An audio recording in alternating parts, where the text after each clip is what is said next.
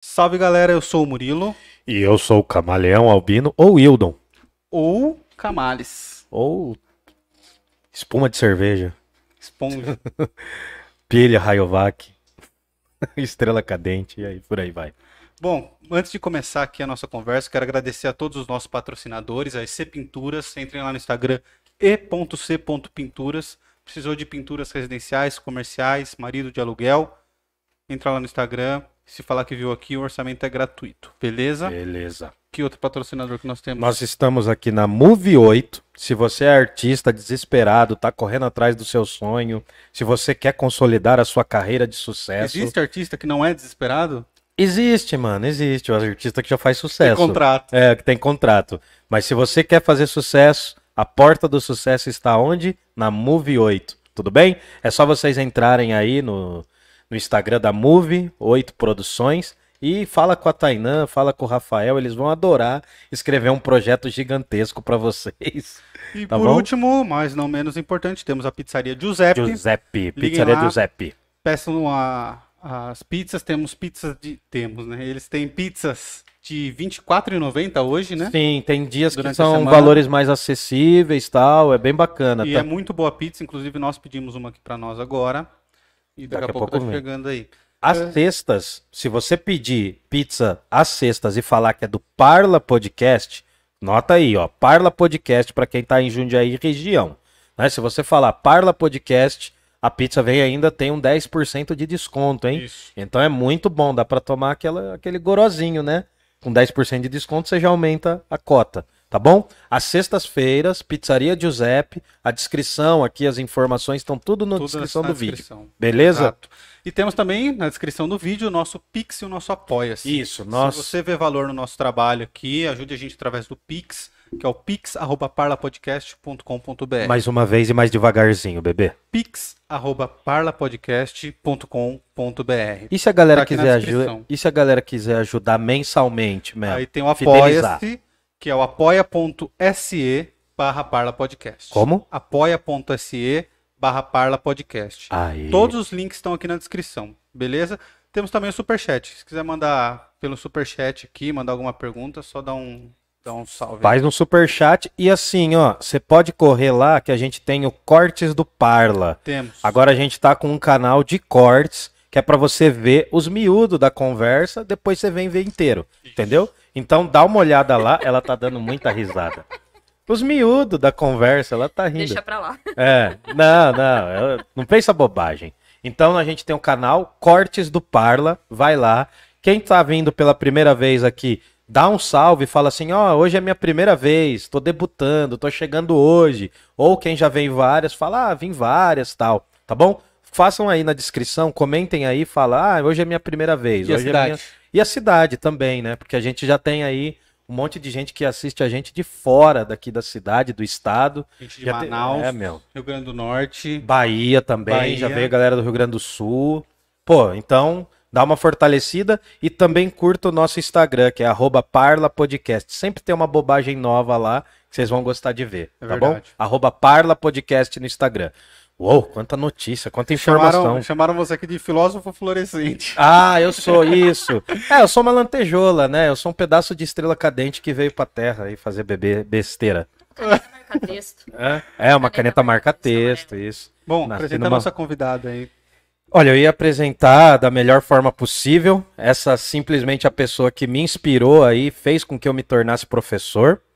Desculpa. Não, não. Nossa, aí ficou pesada. Ela Aí, é? É. Eu choraria. Não, mas o que acontece é o seguinte: a Eliana estava presente no meu primeiro ano de aula, profissionalmente falando, então ela me ajudou muito, ela me brecou muito e me acelerou muito também. Então a gente vai conversar com uma pessoa que é historiadora, professora, mãe, polivalente, mulher, que mais? É, logo logo vira ciclista, que mais? É, tatuadora também, desenhista, né? Um monte de coisas, um monte de coisas, né? E não, e, e- e curte sertanejo, Olha, é da curte hora. sertanejo, porque lembra que lembra uma vez que você me deu carona? Dancei, eu- não, eu Dancei muito sertanejo na vida. tô falando da vez que você me deu carona, eu fiquei gritando lá as músicas sertanejas. foi? Meu Deus. Bom, Ele sabia todo. é, então, e a Ele Eliana paga que não ele gosta. também fala, ele também gosta. gosta. Luan. Santana na vida. Nossa, danço todo dia. Então a gente vai apresentar aqui a Eliana. E ela vai falar por ela, né? Que é importante que ela fale, mas é real esse negócio aí. Você me ensinou a ser professor. Não- muitas coisas que você me falou, acho que eu não acatei, mas que você É. me ensinou é nós. Fale um pouco de você, mulher. Bom, boa noite, Hildon. Boa noite, Murilo. Murilo. Boa noite, Mi. Boa noite para todo mundo. É, meu nome é Eliana e Hildon. Queria dizer que é uma honra ouvir isso de você. Tá e eu bom, acho real, que mano. se temos ex-alunos aqui nos acompanhando, sabem o peso das palavras que você está me dizendo agora.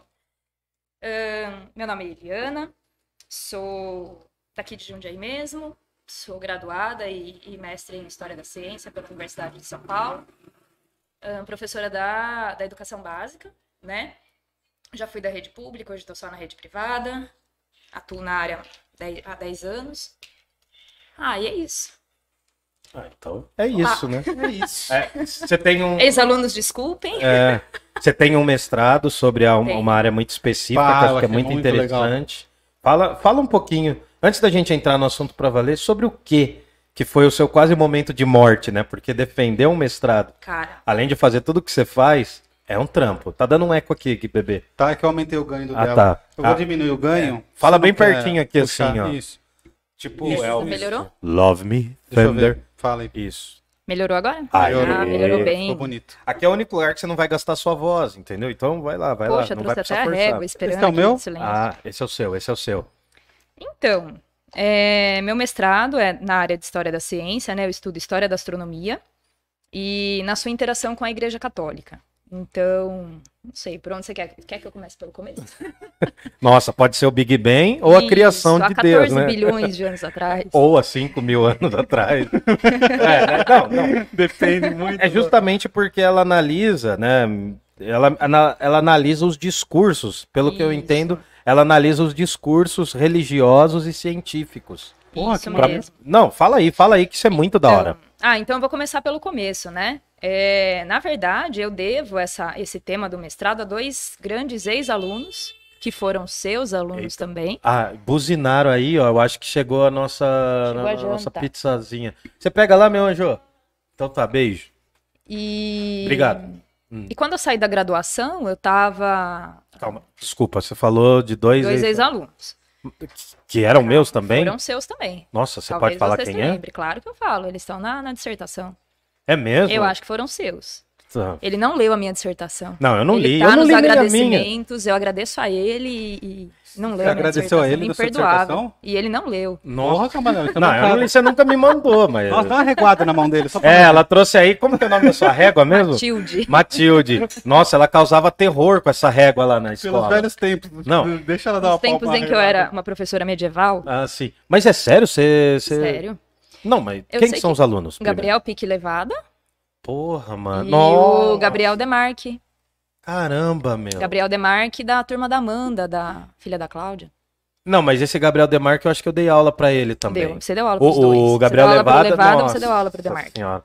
O Levada era louco, O cara. Levada era muito bom. Muito, não, muito. Eu adicionei ele no Instagram uns tempo atrás aí. Tá mó Isso. certinho agora. Tá, todo. Namorandinho, É, tá Nicolas Cage Eles agora. crescem, né? É, eles crescem. Essa é a pior parte.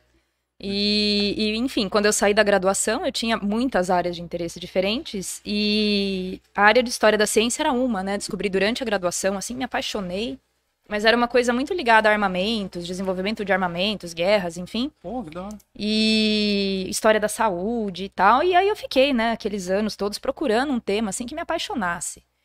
E eu também gosto muito de história da religião, essa coisa religiosa. E, e ali ficou de plano de fundo. E aí um dia dando aula, é, o Gabriel Levada me perguntou.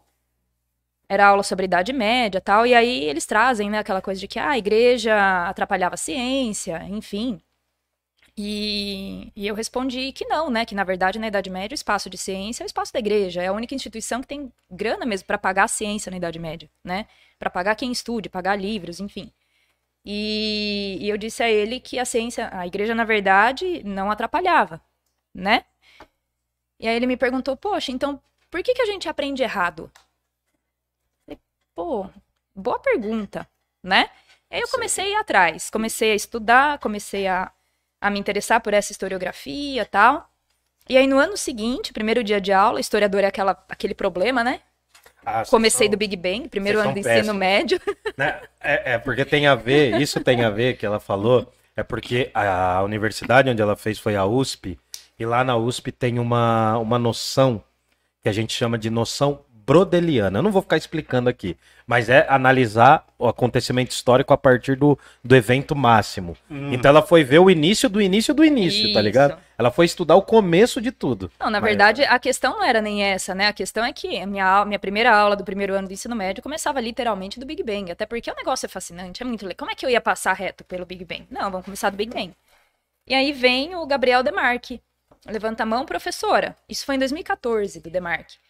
2000, 2014. É, foi o primeiro ano que eu dei aula. E ele me perguntou que é, ele, ele trouxe a ideia, né, de que a igreja seria contrária ao Big Bang, alguma coisa assim. E tinha calhado de eu ter visto naquela época uma notícia do Papa Francisco falando que a igreja não é contra o Big Bang, né? Que o Big Bang não é contra a teologia cristã e tal, porque Deus não é um, um mago com uma varinha de condão e tal. Hum. E aí o Big Bang é a forma como é, Deus fez as coisas, né?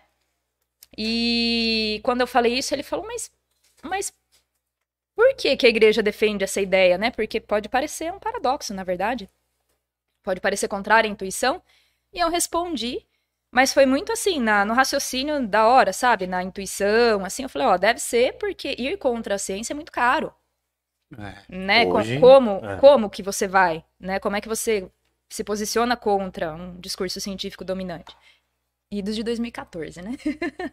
Outros tempos. Outro tempo. Eu já começo a aqui, ó. né? Nossa, hoje Então, falar né? disso já não Mas dá a mais gente tá certeza. vendo, mas a gente tá vendo que as pessoas pagam um preço, A vida, né? entendeu? A- a- quem morria a favor da ciência, agora tem gente morrendo contra, Contra a a ciência. ciência e mesmo para as autoridades que se posicionam contrárias à ciência, o custo é muito alto, Sim. né? E Custo tem de que- muitas mortes, né? custo de muitas mortes e vira chacota internacional, tem que comer na rua, enfim. E nacional é. também, né? Pra mim é, continu- é uma Enfim, chacota planetária, enfim, é, cósmica. é. E, e eu fui por esse lado, mas eu achei uma, uma coisa muito legal de se pesquisar. E aí, ao longo do ano de 2014, já pensando nesse tema, né, Igreja Católica e Big Bang, enfim, comecei a pesquisar por isso, vi que não tinha bibliografia disponível sobre esse tema. Fiz lá um projeto, estudei para a prova do mestrado na USP. Passei na prova, que eu acho que foi a parte mais difícil, é, passar naquela prova Nossa, de seleção. foi logo em 2015, né? Comecei Porque- em 2015. É porque eu tava terminando o mestrado, falei- daí você falou comigo, né? Você falou, Isso. eu tenho que fazer logo o mestrado tal. É, Falei, meu, não faz. Eu tinha acabado de sair. é. Falei, não faz isso da sua vida, mano, é muito humilhante. Não, a gente conversava muito, a Nossa, gente conversava muito, meu, e até era- por isso que você foi parar lá nos agradecimentos da, Ah, da então tá, nossa, eu não sabia. Depois Poxa eu quero vida. ler de, pra valer, assim. Te peço mandar o desculpas. Opa, por favor, Ô, Anjo. Valeu, Mi. Não, Você não quer ainda? deixa, aí, ainda não. Tá, então beleza. E... O Camargo tá com mais fome que o gordinho bravo. Obrigado. e aí eu fiz o projeto, apresentei para o professor Gildo Magalhães, mas eu fui assim, muito no espírito de, ah, meu projeto tá uma porcaria, ele não vai me querer, mas vai me dar umas dicas, né? Até porque eu nem conhecia o professor Gildo, e a ideia que a gente faz da, da academia e tal, são vagas limitadas de mestrado, ele não vai me querer, né? Então eu fui no espírito de um não eu já tenho, né? O que, que ele vai me falar do meu projeto? Ele me aceitou. E a hora que ele me aceitou, eu saí da sala. Nossa, ele me aceitou. Aí bateu o desespero, né? Meu Deus, ele É me pior, é pior. É O pior. que eu faço agora? Eu tinha 44 aulas. É, Enfim, aí fui estudando, fui estudando. Tinha um projeto bastante ambicioso no começo de estudar o Jornal do Vaticano, mas se mostrou impraticável. Aí eu fui estudar a Academia de Ciências do Vaticano. né? Eles têm uma academia de ciências com grandes nomes. Eu acho que o mais famoso é o Stephen Hawking, né, que faleceu alguns anos atrás.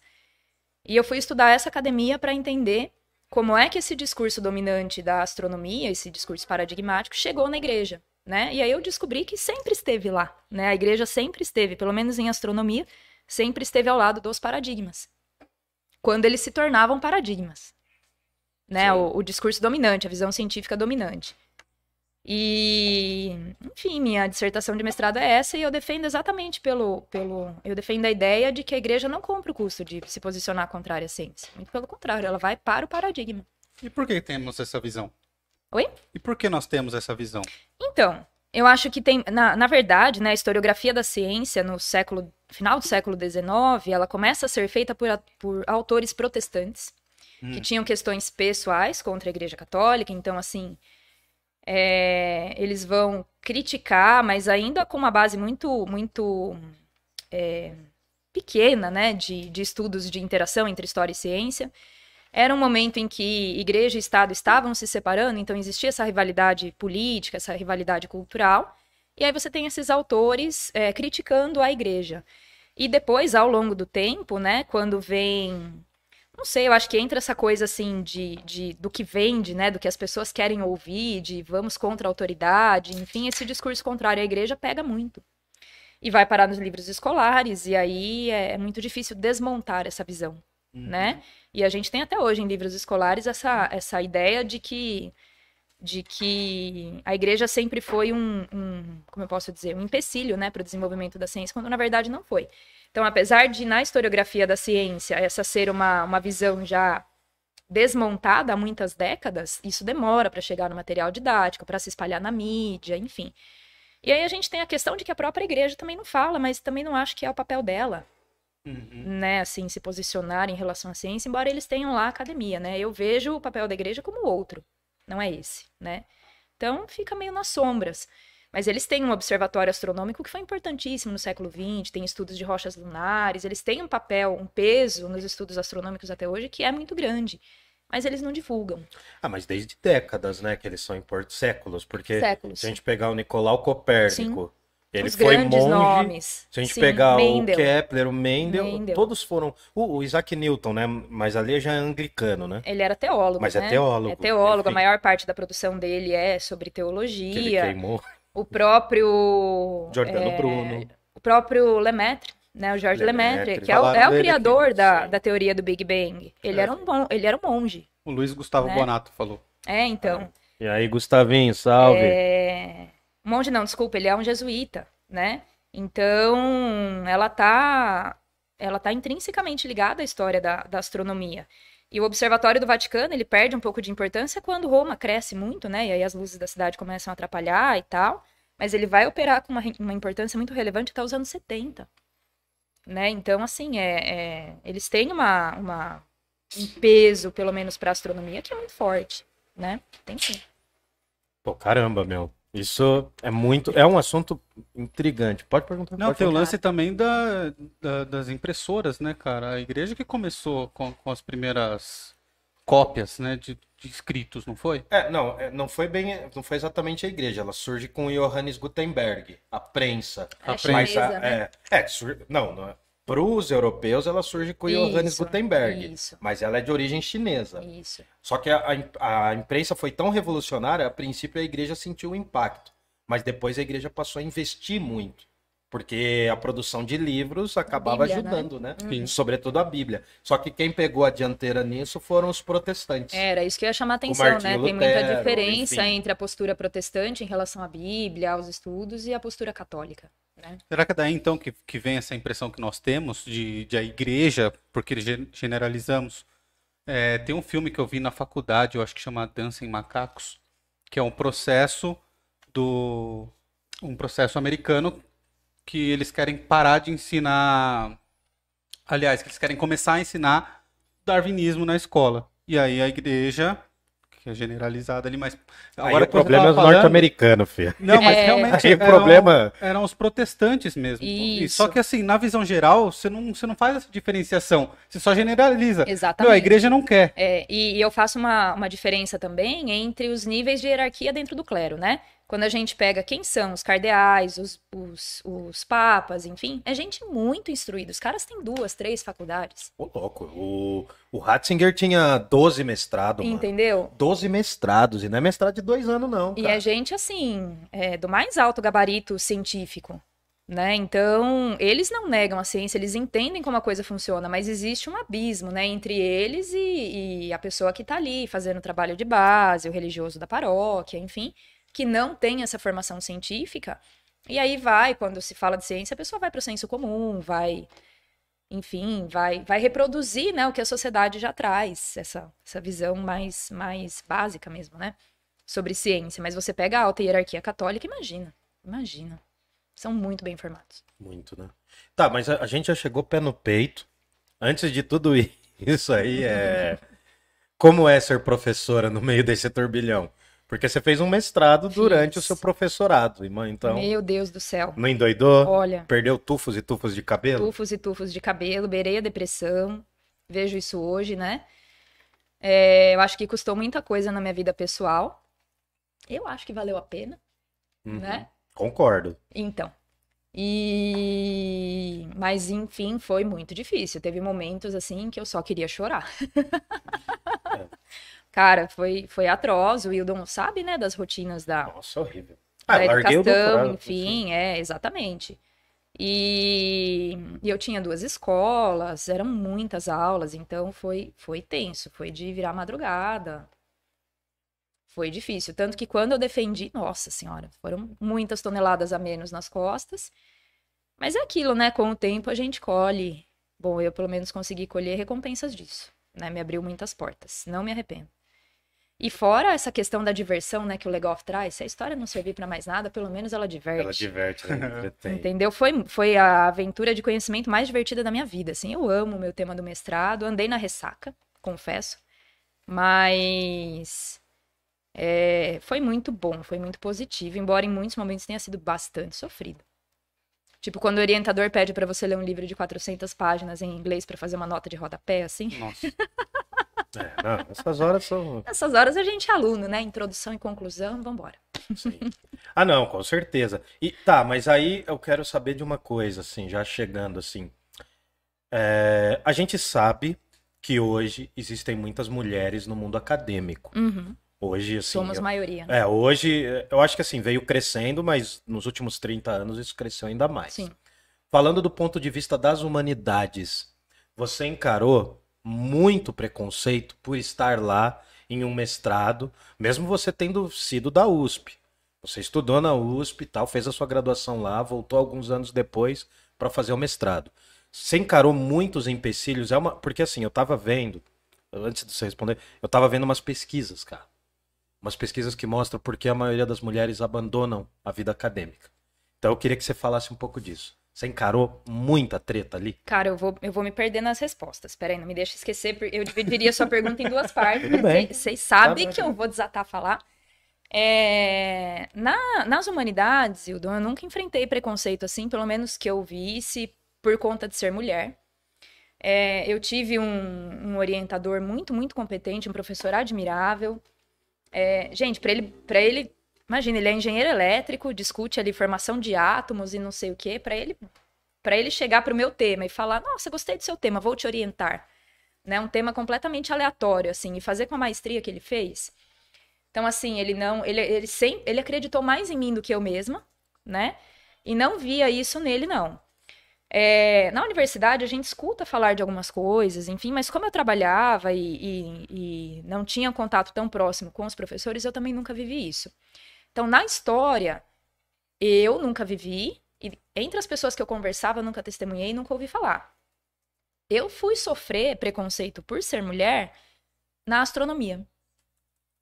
Porque eu tive que fazer Nossa, disciplinas na imagino. astronomia Imagina os Sheldon que tem lá. imagina. e, e, na verdade, foi de um professor. Então, o Sheldon devia estar lá, né? E aí foi, foi muito direto, assim, a, a, a situação num primeiro momento, né? E aí ao longo do curso, várias vezes, assim, a coisa repetida, sabe? E... Mas era assim, era até interessante, porque tinha uma menina na turma que era da física, né? E pelo menos na época em que eu estudei, a área da física era, era o pessoal que tinha os grupos do feminismo mais combativos, assim, dentro da USP, porque elas sofriam preconceito direto. E era aquela coisa de ter nas paredes, né, as frases coladas, assim, que as meninas escutavam e tal. Então, e tinha uma menina que era do movimento feminista, da física e tal. Então, assim, dava várias tretas, né, na- nas aulas. É... Ela tomava dianteira quando ela percebia isso, você acha? Ou ela ou eu, mas eu acho que ela tava. é, ela era da área, né? Então ela tinha outra posição dentro da turma e com o professor. Era uma posição que eu não tinha. Então ela, ela dava de frente mesmo, mas assim. é, houve momentos em que eu enfrentei. Mas é aquela coisa, né? Você é da história, fazendo uma matéria na astronomia, precisa da ajuda de todo mundo, eu vou ficar de boa. Você não compra algumas brigas. né? Algumas brigas deixa pra lá, né? E olha que ela é brava, hein? Olha que ela é brava. A Eliana é brava, Ela não bicho. deu um Vocês sinal acham? disso ainda. Ah, Não dei nenhum sinal disso. Ah, Milena. não percebi. Ela é brava, meu. Ela é brava. Ela tacava o terror nos moleques escroto da escola lá. E... Tacava o terror, mano. Ah, eu sou, eu sou uma pessoa de coração bem mais generoso hoje em dia. Né? Não, Filhos mas- fazem isso com a gente, né? Ah, amoleceu. É, o pequeno Vinícius amoleceu meu coração. E... Um beijo pro Vinícius quando ele assistir isso no futuro. É, daqui uns, daqui uns 20 anos ele dá conta desse podcast. e, enfim, é, eu fui sofrer lá, de ouvir assim que aquele não era o meu lugar, eu não ia dar conta daquela matéria, então eu devia voltar pra história. Sendo que tinha um rapaz da ECA, né, que era ilustrador, então teoricamente teria tanta base científica quanto eu, é óbvio que ele nunca ouviu um negócio desse. E assim, na frente do outro professor, na frente de todo mundo, entendeu? Então eu fui sentir ali. E estamos falando também de 2015, né? E é uma ação paralisante. Você não acredita que você está ouvindo isso dentro da universidade pública, vindo de um professor em 2015 para todo mundo escutar. É muito humilhante. É, até porque se É eu ouvir isso na. Humanas, a galera sai na mão Exatamente, entendeu? cara. Eu acho que um professor de humanas tem esse panorama. Pode né? até ser escroto, mas não Pode. Exatamente, entendeu? É, eu ouvi, por exemplo, nas- desse mesmo professor na astronomia, né, que mulher não tinha aptidão para para ciências exatas. a melhor aluna da sala era essa menina da física. Marie Curie mandou beijo. Então, mas daí, né, professor, aí você tá desprezando toda a história, mas e daí, fulano? Então, exatamente, foram momentos de, de treta, assim, sabe? É, mas a gente escuta, escutei isso em 2015. E, Né? e então, os homens, ninguém se posicionava? também? óbvio que não. Porra, Na astronomia, mano. Na Eu acho que eles astronomia. concordavam, Os moleques acham que são Power Ranger, mano. entendeu? Não, não sei ali. astronomia, Não sei se tinha esse incômodo. Não sei se eles refletiam sobre isso a ponto de se incomodar. Não sei. Não sei o que se passava. Mas não, era, era eu e a outra menina é, brigando com o professor, enfim. É que eu sou do- do- da galera do direito, né? A gente gosta de brigar. Mas É, então. tinham, assim, uns machistinhas, assim, professor lá. No... Na- no direito, cara, se tinha, não demonstrava, não. É, porque dá processo. É, o cara sabe, né? A maioria da sala já era de meninas, primeiro. Uhum. E no- nesse curso, na astronomia, éramos três meninas e três meninos. Então não dava nem pra falar que os meninos eram a maioria, era uma turma muito pequena, Uhum. né? Enfim. Caraca, mano.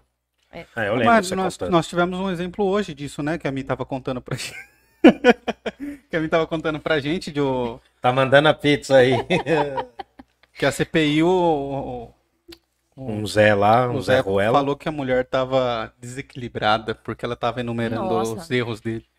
É Ah. exatamente isso. Exatamente. E Pro, pro, pros homens que falou com ele, ele não, não falou nada disso. Quando a mulher foi falar, e aí ele mandou uma dessa.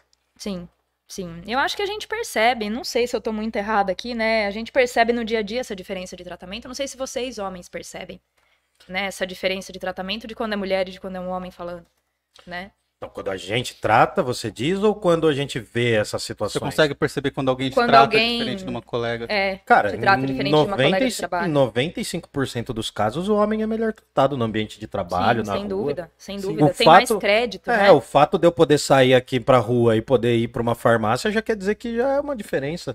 Exatamente, Eu nesse tenho- horário. Cara, eu, eu às vezes, às vezes eu quero voltar de Uber uh, pra casa da minha namorada porque eu não tenho confiança nos Não, Uber. mas foi cara. um ponto. Você falou pra mim, né? Ah, vem de Uber. Pensei comigo. então. Tem, tem toda a questão de esperar um Uber e tal, mas tem toda a questão de você pegar um Uber a essa hora da noite. Então, Cara, eu fui sozinha eu não perceber pego. isso.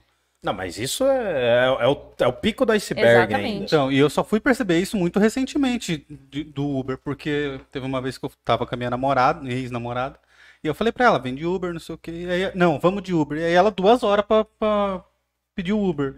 Ela falou, ah, tô lendo aqui o que, que o cara faz, o que, que ele é, tô vendo a foto. Eu falei, pô, só É. chama o cara. Não, não existe. Não Não existe. existe E aí que eu fui me tocar, eu falei, pô, velho, é foda. É, não é, o- não é pelo Uber, é pelos aplicativos. Os caras acham que estão dirigindo, eles têm autoridade sobre o corpo da pessoa que tá dirigindo. Se é uma mulher, então, irmão, nossa, é muito pior, cara. Eu tenho medo, cara. Tanto que esses dias mesmo, era de noite, a Milena chamou um aplicativo, veio e, nossa, veio uma mina, cara. Aí me bateu um Nossa, alívio, que cara. alívio, cara. Nossa, me bateu um alívio. Eu falei, nossa. Porque assim, eu já tava cansadão também. Eu falei, nossa, que bom, meu, que bom. Já fiquei tranquilo. Mas eu mandei mensagem do mesmo jeito. Sim. Sabe, assim. Não, e eu imagino pra essa mulher trabalhar como motorista de aplicativo. Cara, é Cara, horrível. deve ser aterrorizante. A gente quer trazer uma moça de aplicativo. A gente tá procurando. Muito eu tô legal. procurando muito ainda. legal. Queria trazer uma moça de aplicativos, porque, meu, É, é, eu já falei com algumas, elas só trabalham de dia, tá, assim. As É, duas que eu falei, Eu imagino. não, eu só trabalho de dia, de noite é horrível. Cara, eu tenho. Eu pego com frequência Uber mulher. Eu nunca Mas você peguei. pega de dia ou de noite? De, não, de dia, cara. É, então, de noite é muito difícil, cara. Eu só peguei com uma tiazona, ela era muito engraçada, velho. Ela falou, não, se os caras virem pra cima de mim, eu desço o sarrafo. Se eu gostar, eu fico com uma. ela falou assim, mas era uma tiazona, cara. Não é engraçado, mas é outro rolê. Mas caramba, meu, então, voltando aí, desvirtou. É. Alguma coisa aí do chat aí? Você quer? Temos, temos algumas coisinhas aqui. Quer falar, Mi? Achei que Ah, tinha erguido a mão. Não quer? Luiz Gustavo mandou, Eliana, na sua opinião e com a sua experiência durante as suas pesquisas, quem foi mais importante na preservação dos conhecimentos científicos, incluindo a matemática? A religião católica ou a islâmica? Na preservação, É, olha, eu não, não me debrucei tão detalhadamente sobre, sobre a religião islâmica. É, a gente sabe, né, do papel deles para a preservação, desenvolvimento, enfim, e a, a- como eu posso dizer? Então, a própria, ai, nossa, tá fugindo a palavra.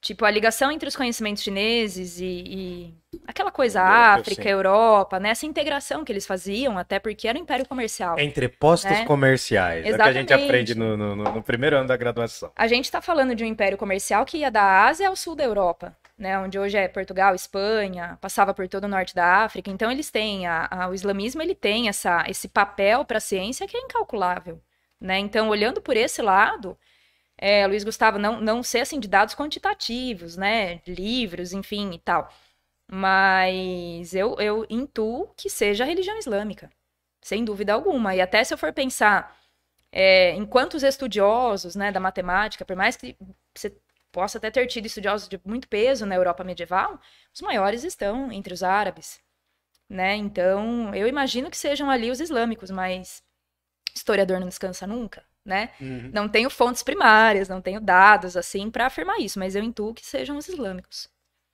Boa. legal. E aí? A Mafezoli mandou salve parlamento. Salve, Salve. Má. A Salve. Mafezoli é que faz os nossos cortes. É, Um abraço aí, valeu por divulgar, Abraço, valeu pela Má. força. Ela é gente finíssima, meu. Queria Alô trocar uma gente, ideia. a gente- Ela alô pra gente nos cortes. Meu, quando a gente, assim que a gente crescer mais um pouco, a gente quer trazer você aqui ou a gente vai pra aí. Eu só vou precisar aumentar o protetor solar, que é do Rio Grande do Norte, né? É. E Nossa, aí a gente, e aí a gente vai trocar uma ideia. Nossa, gente finíssima ela. meu. É, Rafael Andrade mandou Eliana incrível, perfeita e necessária. Ó, muito obrigada. Nossa. É. Definições Você quase viu, divinas, gente? né? Vocês me aguentem É. agora. Diego Arthur mandou. Quem? Quem? Diego Arthur. Ô, Diego Arthur. Diego, Você lembra Ô, dele? Diego. Você lembra Lembro do dele? Rafael também. Lembro do Rafael. Ele lembro do Diego Arthur. Nossa. Gente, que prazer ter vocês aqui. É, gente. mano, Diego Arthur tá uma Vocês graça. pegaram, vocês pegaram o começo da live. Diego Arthur, você pegou o começo da live, o que o Hildon falou. Você entende o peso do que o Hildon falou. Vocês Então. me aguentem agora nas Nossa. redes sociais. Ah, ele mandou aqui, ó. Muito foda ter tido aula com os dois. Fica aqui minha admiração. Muito Nossa. obrigada, Diego. Espero Meu, que você Diego esteja tá muito uma bem. graça. Ele era mano. uma Ele é graça. já. Nossa, senhora. não, mas tá 10 vezes mais. É muito gente fina, cara. Gente Beijo, fina. Diego. Mais alguém aí? Aí o Diego Arthur mandou de novo. Lembro das aulas que a Eliana dividia a sala e propunha debates. Nossa, No auge de 2017. outros que é tempos. louco, que é saudade, louco. cara. Nossa. Que saudade. eu- quando- assim que eu voltar pra sala de aula, nu- nunca que eu vou conseguir fazer um debate. Agora não dá mais. clima. Ah, Ele vão, mandou aqui, vão ó. anos. Uma vez ainda me usou de exemplo pra mostrar o assédio que as mulheres passam na rua. Foi um choque muito louco. Diego, eu sou uma pessoa melhor hoje em dia. Ai, cara, Mas nossa. aprendeu, né? Aprendeu. Tenho certeza que você nunca subiu pra ninguém na rua. Não, mas ele tá Porra. super. Nossa, ele tá super zen. Nossa, você não tem noção. Ele é muito figura. Muito, muito, muito. Gosto muito dele, meu. E aí o Luiz Gustavo mandou. O corpo docente na academia tem a cabeça muito antiquada. Casos O- de assédio moral e sexual são corriqueiros, mas Sim. eu tenho a esperança, não nitiana, de que as coisas vão mudar bastante. O Luiz Gustavo, ele é da química. Ele é um, um cara da química da Unicamp, assim. Ele tá no doutorado, acho que tá no pós-doc, assim. O cara é gente fina também. E é um cara que dá pra dialogar bastante com essa relação entre humanas e biológicas e exatas. Isso é muito Porque o bom. cara, mano, hã? Isso é muito bom. É, porque é um cara que tem diálogo, sabe? Que, a gente gosta também de conversar. A gente fica no nosso grupinho das humanas, mas é legal conversar com a galera do- dos outros QIs aí, um pouco menores do que o nosso. Tô zoando, tô zoando. Tô zoando. O Não, mas é legal pra direito, né? caramba, O nossa. povo da química, assim. É. Não, da química, da engenharia Da química. engenharia química. Cara, não, mas o Luiz Gustavo é foda, mano. O cara é manja pra caramba de humanas também. Ah, eu gosto dessa interdisciplinaridade, vejo muito valor. Bom, né? Ah, história da ciência. História, da, história da ciência, ciência. vejo muito valor nisso, é muito bom. Isabela Pita Oi, Crepaldi. Isabela, tudo Acabou bem? Bom dia, li- boa noite, lindona. Isabela Pita foi minha aluna. Caramba, Ela mandou velho. aqui, ó. sua, eu. Eliana, admiração por você só cresce. Saudades das suas aulas. Ai, Com certeza, uma das obrigada, professoras linda. mais importantes que eu já tive ao longo da vida. Pô, Saudades demais. Ai, que graça, Isa. Beijo pra você. Saudade de você, da sua turma. A turma dela é das que estão no. Ó, dela, uma- do Diego, da. Da Mia, das turmas que estão no, no potinho, assim. Ah, Tem uma pergunta queridas. muito legal da Milena Duarte. Hum, Ah, Que ela falou aqui, não ó. conheço. Eliana, a criação e educação do Vini é feminista? De Óbvio. que forma? Totalmente. Eu tenho uma, uma amiga, a Bia Valera, beijo, Bia, que fala que eu doutrino meu filho. Eu falo, eu? Será que eu? Né? É, olha, meu filho tem dois anos, então, assim, né? Estamos começando. É, eu acho que ele é. Ele é. Ele recebe uma educação feminista no sentido, assim, da, da igualdade do que é possível para ele ainda ser igual. Em relação às primas, em relação às tarefas que ele faz em casa, enfim, é, é o tom que eu ainda consigo dar para ele, né, de uma educação feminista. Então, permitir que ele brinque, permitir que ele use as cores que ele quiser, é, que ele brinque com as meninas que ele quiser, brinque do que quiser. Então, ele leva a boneca para casa, é, enfim, né? E ele cumpre algumas obrigações em casa que eu dou para ele, mas é, é o que eu consigo imaginar de uma educação feminista para uma criança de dois anos. Mas disso que não reste dúvida, né? é, que ele vai receber esse tipo de educação. E eu até ia entrar nisso, né? É, vocês trouxeram essa questão dos professores da, da academia e tal. Eu vejo nisso, não tô querendo passar pano de forma alguma e, e, e aquele discurso, quem me conhece sabe que eu não sou de passar pano, né? Mas Só assim. se for pra esfregar na só cara do for- hétero é, chato. é, né? exatamente, do esquerdomacho. É, enfim, esquerdomacho, é. também, sim. Ahn, mas assim, eu acho que é uma outra geração que, que nos dá aula, né, na academia, é uma geração ainda muito antiga que vê as coisas de uma forma diferente. E eu tenho a sensação que é mais produtivo se a gente não socar assim, não der de frente, do que do que se a gente conversar e falar, olha, né, vem cá, senta aqui, amigo, vamos lá, né? É... Que meio que não compensa, você acha? Não compensa porque você não muda a mentalidade, você atrai contra o movimento feminista, na verdade. Não é? Esse professor, assim, por exemplo, que eu tive, ele tinha um. Cara, pra mim aquilo era sadismo. Né? De provocar, sabe? De causar uma situação. E de repente, se a gente não, não desse de frente com ele, talvez a postura fosse outra. Não sei. Mas isso é o que eu vejo hoje também, né? Não que eu vi alguns anos atrás. Alguns anos atrás, queria esfregar a cara dele no asfalto mesmo. É, não sei, e, e, enfim, algumas pessoas mais conservadoras, assim, que eu conheço tal, me ensinaram, né, que às vezes compensa mais sentar e conversar do que dar de frente, embora eu acho que tenha limites aí muito. E seja difícil. Mas, Cara, é, é, difícil. E é um tem lance- limite, tem limite, Tem. né? E esse é um lance que eu falo muito aqui, inclusive quando a gente conversa, que é eu vejo muita, muita, muita gente que votou no Bolsonaro, não porque concorda ou porque gosta, mas pra irritar o, Pra o irritar o coleguinha petista, chato. É. sim, sabe? E o pessoal, e entre o pessoal da, da esquerda, assim, também tem o pessoal que não dá pra conversar, né? Nossa, muitos. É, então, então não sei se, se é uma postura válida para o movimento, né? Às vezes é gente que acaba até depondo contra a esquerda, contra o feminismo, e, e daí eu sou mais pragmática, sabe? Eu acho que é melhor ter um aliado. Não tô, tem limites, eu não tô falando de MBL, né? Tem limites. Eu Mas assim, eu acho que, que vale mais um aliado do que, do que ganhar uma briga. Sim. Não, eu entendo isso porque tem hora assim que o desgaste, eh, você começa a ver. Né? Quando, quando você tá ali na, na infância do seu interesse político, Exato. todo mundo de humanas tem aquele, Exato. aquele ápice lá. no- Nossa, a hora que a gente É. descobre o feminismo. É nossa, nossa. Senhora. Quando você descobre que o mundo, que o mundo é mal, que o mundo. Aí Quando você tá- descobre a mais-valia. Nossa, senhora, quando você Nossa. aprende, quando você aprende o que é isso, você É. tá ali com. No meu caso, eu aprendi eh, no cursinho. Mas indo pra universidade ali, É, na, na casa da universidade. É, entre os 18 e os 21. Nossa, você tá ali no verão da sua crítica social. Você quer né? tacar fogo É, é aquele mundo, momento em né? que o gráfico político, seu interesse político vai lá em cima. é. Depois, fi, depois, quando a coisa aperta, mano, tem hora que você não. Assim, até pra todos os lados, sabe? Tem uma Exato. galera que eu falo, mano, eu não vou nem discutir, porque às vezes eu sinto, por exemplo, ah, se eu postar alguma coisa, primeiro, não, a- a maior parte da do pessoal que vai ver vai tirar de contexto, Sim. vai achar que é aquilo lá. E segundo, às vezes eu tô oferecendo munição pros caras virem falar bobagem, groselha. Então, eu acho que nada como participar de uma discussão de centro acadêmico, né? Nossa, Uma nossa. votação de centro acadêmico. Eu fiz parte, eu fui coordenador de centro acadêmico, nunca mais na minha vida. Ave. Maria. Foi, foi, assim, três anos da minha vida passando ódio, meu, passando ódio. Centro acadêmico de humanas de universidade pública. Mano, ali se formaram. Todo, tudo que a gente tá falando de política hoje, eu via há 10 anos atrás, quando eu tava, um pouco antes até, quando eu tava na graduação, mano. Era legal, porque pra turma da pedagogia me chamaram de fascista. Puta merda. Me- não, Olha, de fascista, Não, eu não, não, que a- nunca fui chamada. Não, a, a turma de, não, a turma de pedagogia me chamou, me chamava de anarquista, o que era um elogio pra mim, porque eu gostava, e a turma da sociologia me chamava de fascista, cara. Era um- uma ambiguidade. Daí eu falava assim, não, então eu vou criar o culto à personalidade, o culto a mim mesmo, Gente. porque daí eu, virei, eu ia criar uma monarquia dionisíaca. Enfim, mas E mano, não, já ouvi dizer que fizeram um, um, um estudo do seu nível de doutrinação. Você tem níveis. na escola, né, na escola. Nossa. Não, mas aí não conta, Como é né? isso? Não, é que assim, conta, conta a história, conta a história. Você pode falar, não tem Foi problema. de um momento desses de debate. De uma outra lembro- escola onde eu dei aula junto É. com ela. Eu não lembro nem se foi a turma do Diego Arthur. Eu acho. Foi a turma foi. dele, eu lembro, e foi o aluninho mormon e filho de Milico. Quer que eu Isso. avance? Não, não vamos citar É, nomes. Além disso, ele era é o BV. Quem tá falando. É Sou o eu que tô quem tá falando. falando. Eu lembro quem era. Eu lembro quem né? era, esse moleque nunca mais veio falar comigo. E a gente tinha, isso é muito interessante pensar, a gente tinha uma liberdade de discussão nessa escola que era fenomenal.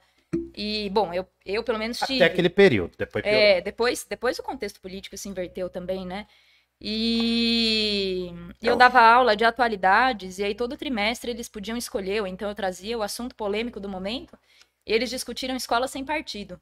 Hum. E esse menino, ele fez um ranking de doutrinação dos professores, né? O nível de doutrinação dos professores. E ele viu a doutrinação do Hildon, mas ele não viu o professor que, que usava química para falar mal do PT. Putz. Tem, cara, tem.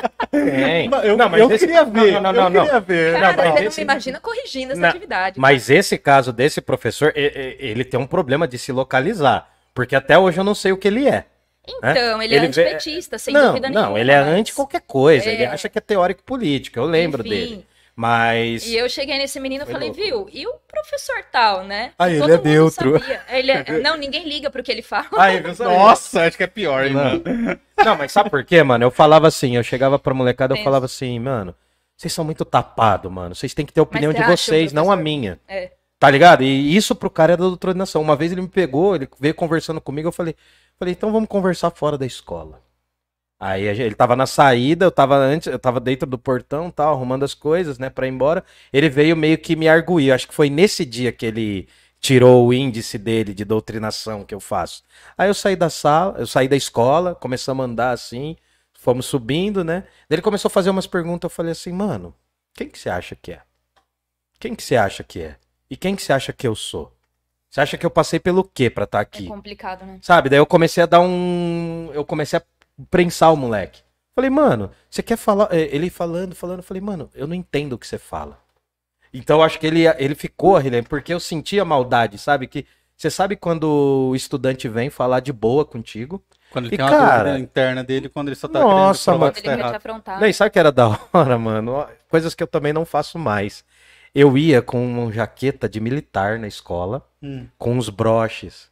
Tinha uns broches do Bad Religion, que era uma cruz proibida, assim, tá ligado? Eu ia com uns negócios de peito. Eu ia com umas coisas que O zoavam. Hildon era muito Ah, afrontoso. Cara, eu era muito chato, velho. Era muito chato. Mas a galera gostava. E, só que assim, eu era super de boa, mano. Super de boa, velho. E aí ele falou que era o maior doutrinador da É, escola. Esse menino me ensinou limites, assim, né, do debate, porque eu acho muito interessante essa ideia de deixar o aluno falar, o aluno discutir Mas era legal ouvir, ele era engraçado até. É, Mas daí chegava no limite da desinformação, né, do falar o que era errado por exemplo, defender que fascismo é de esquerda. E não Ah, dá, cara. Não É, dá mano. você deixar isso passar Falar de numa terra turma. plana, cara. Você fala de É. terra plana, você já nem ouve, Ele me moleque. ensinou muitos limites, esse menino, assim, do- dos limites da liberdade que a gente dá pro aluno também. É, e ele ensinou também muito que você não pode ser, tá ligado? E tem, É. tem o lance também de igualar opiniões, né? Exato.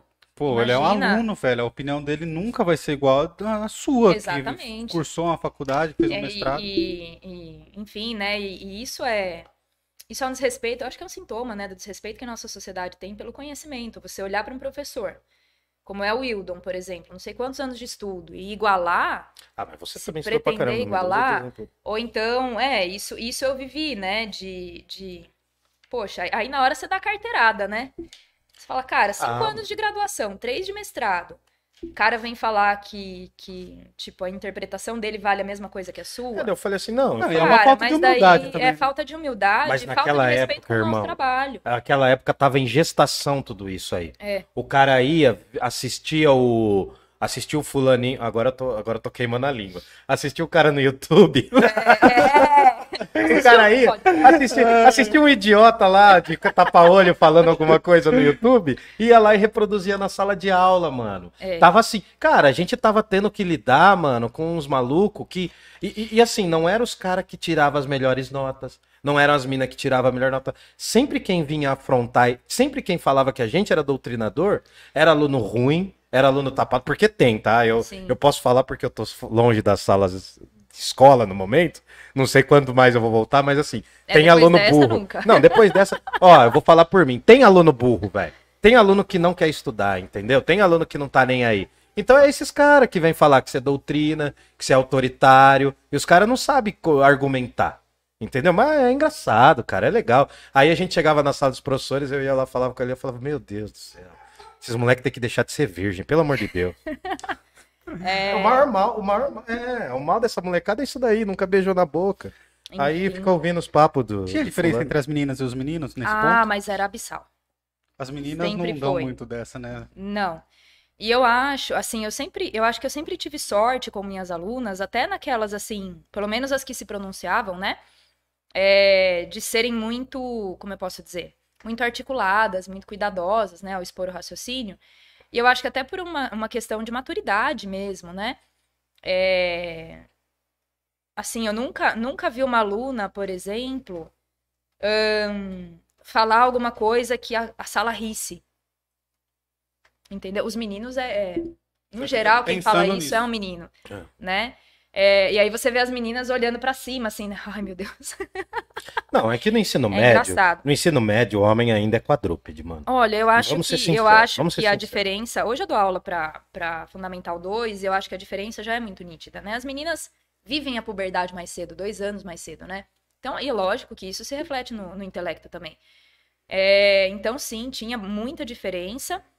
E talvez até pelo público mesmo, né? da- na época, a gente tá falando de, de turmas de ensino médio, né? Quando eu e o Dom trabalhamos juntos.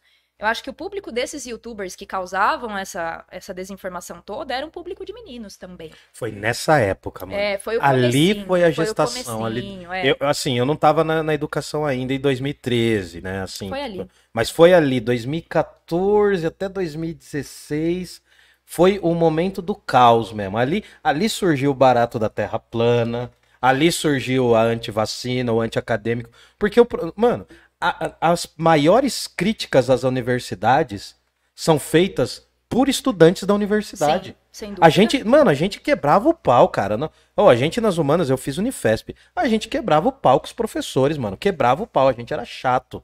Aí vem os caras que nunca pisaram no bagulho, começa a falar umas groselhas absurdas, né? Fala que é só balbúrdia lá. Tem balbúrdia também, mas balbúrdia tem no condomínio fechado, tá? Tá ligado? Então, assim, começou a nascer ali, mano. A gente, a gente viu nascer, a gente deu aula. Cara, ano de eleição, nossa senhora, ano de eleição da aula, eleição nacional. Eleição municipal até que passa. Ano de Adoro. eleição, cara. Nossa, mas eu, eu tenho um bode tão grande de dar aula. Você lembra que eu saí com os colantes no corpo inteiro? Você não tava nesse não dia. tava. Eu botei colante, mano, no, teve, acho que em 2016. Foi o do presidente. Ah, mano, eu só sei que teve um ano que eu botei colante de todos os políticos. No eu corpo inteiro. de, de Nossa, 2014, de fazer debates com eles, enfim, de programas de governo. 2014, 2013. de fazer debates de programa de governo de candidatos. Eu adoro. Eu adoro. É, eu adoro, mas eu peguei bode, mano. É que sempre vem pra cima da gente, mano. Sempre dá B.O. Ah, eu acho que se você cerca o. Eu acho que se você cerca o raciocínio, você limpa muita coisa, né? É, de novo, não é querer passar pano, mas eu acho que é se proteger mesmo e evitar esses BOs, que quem tem sala de aula sabe que é chato pra caramba.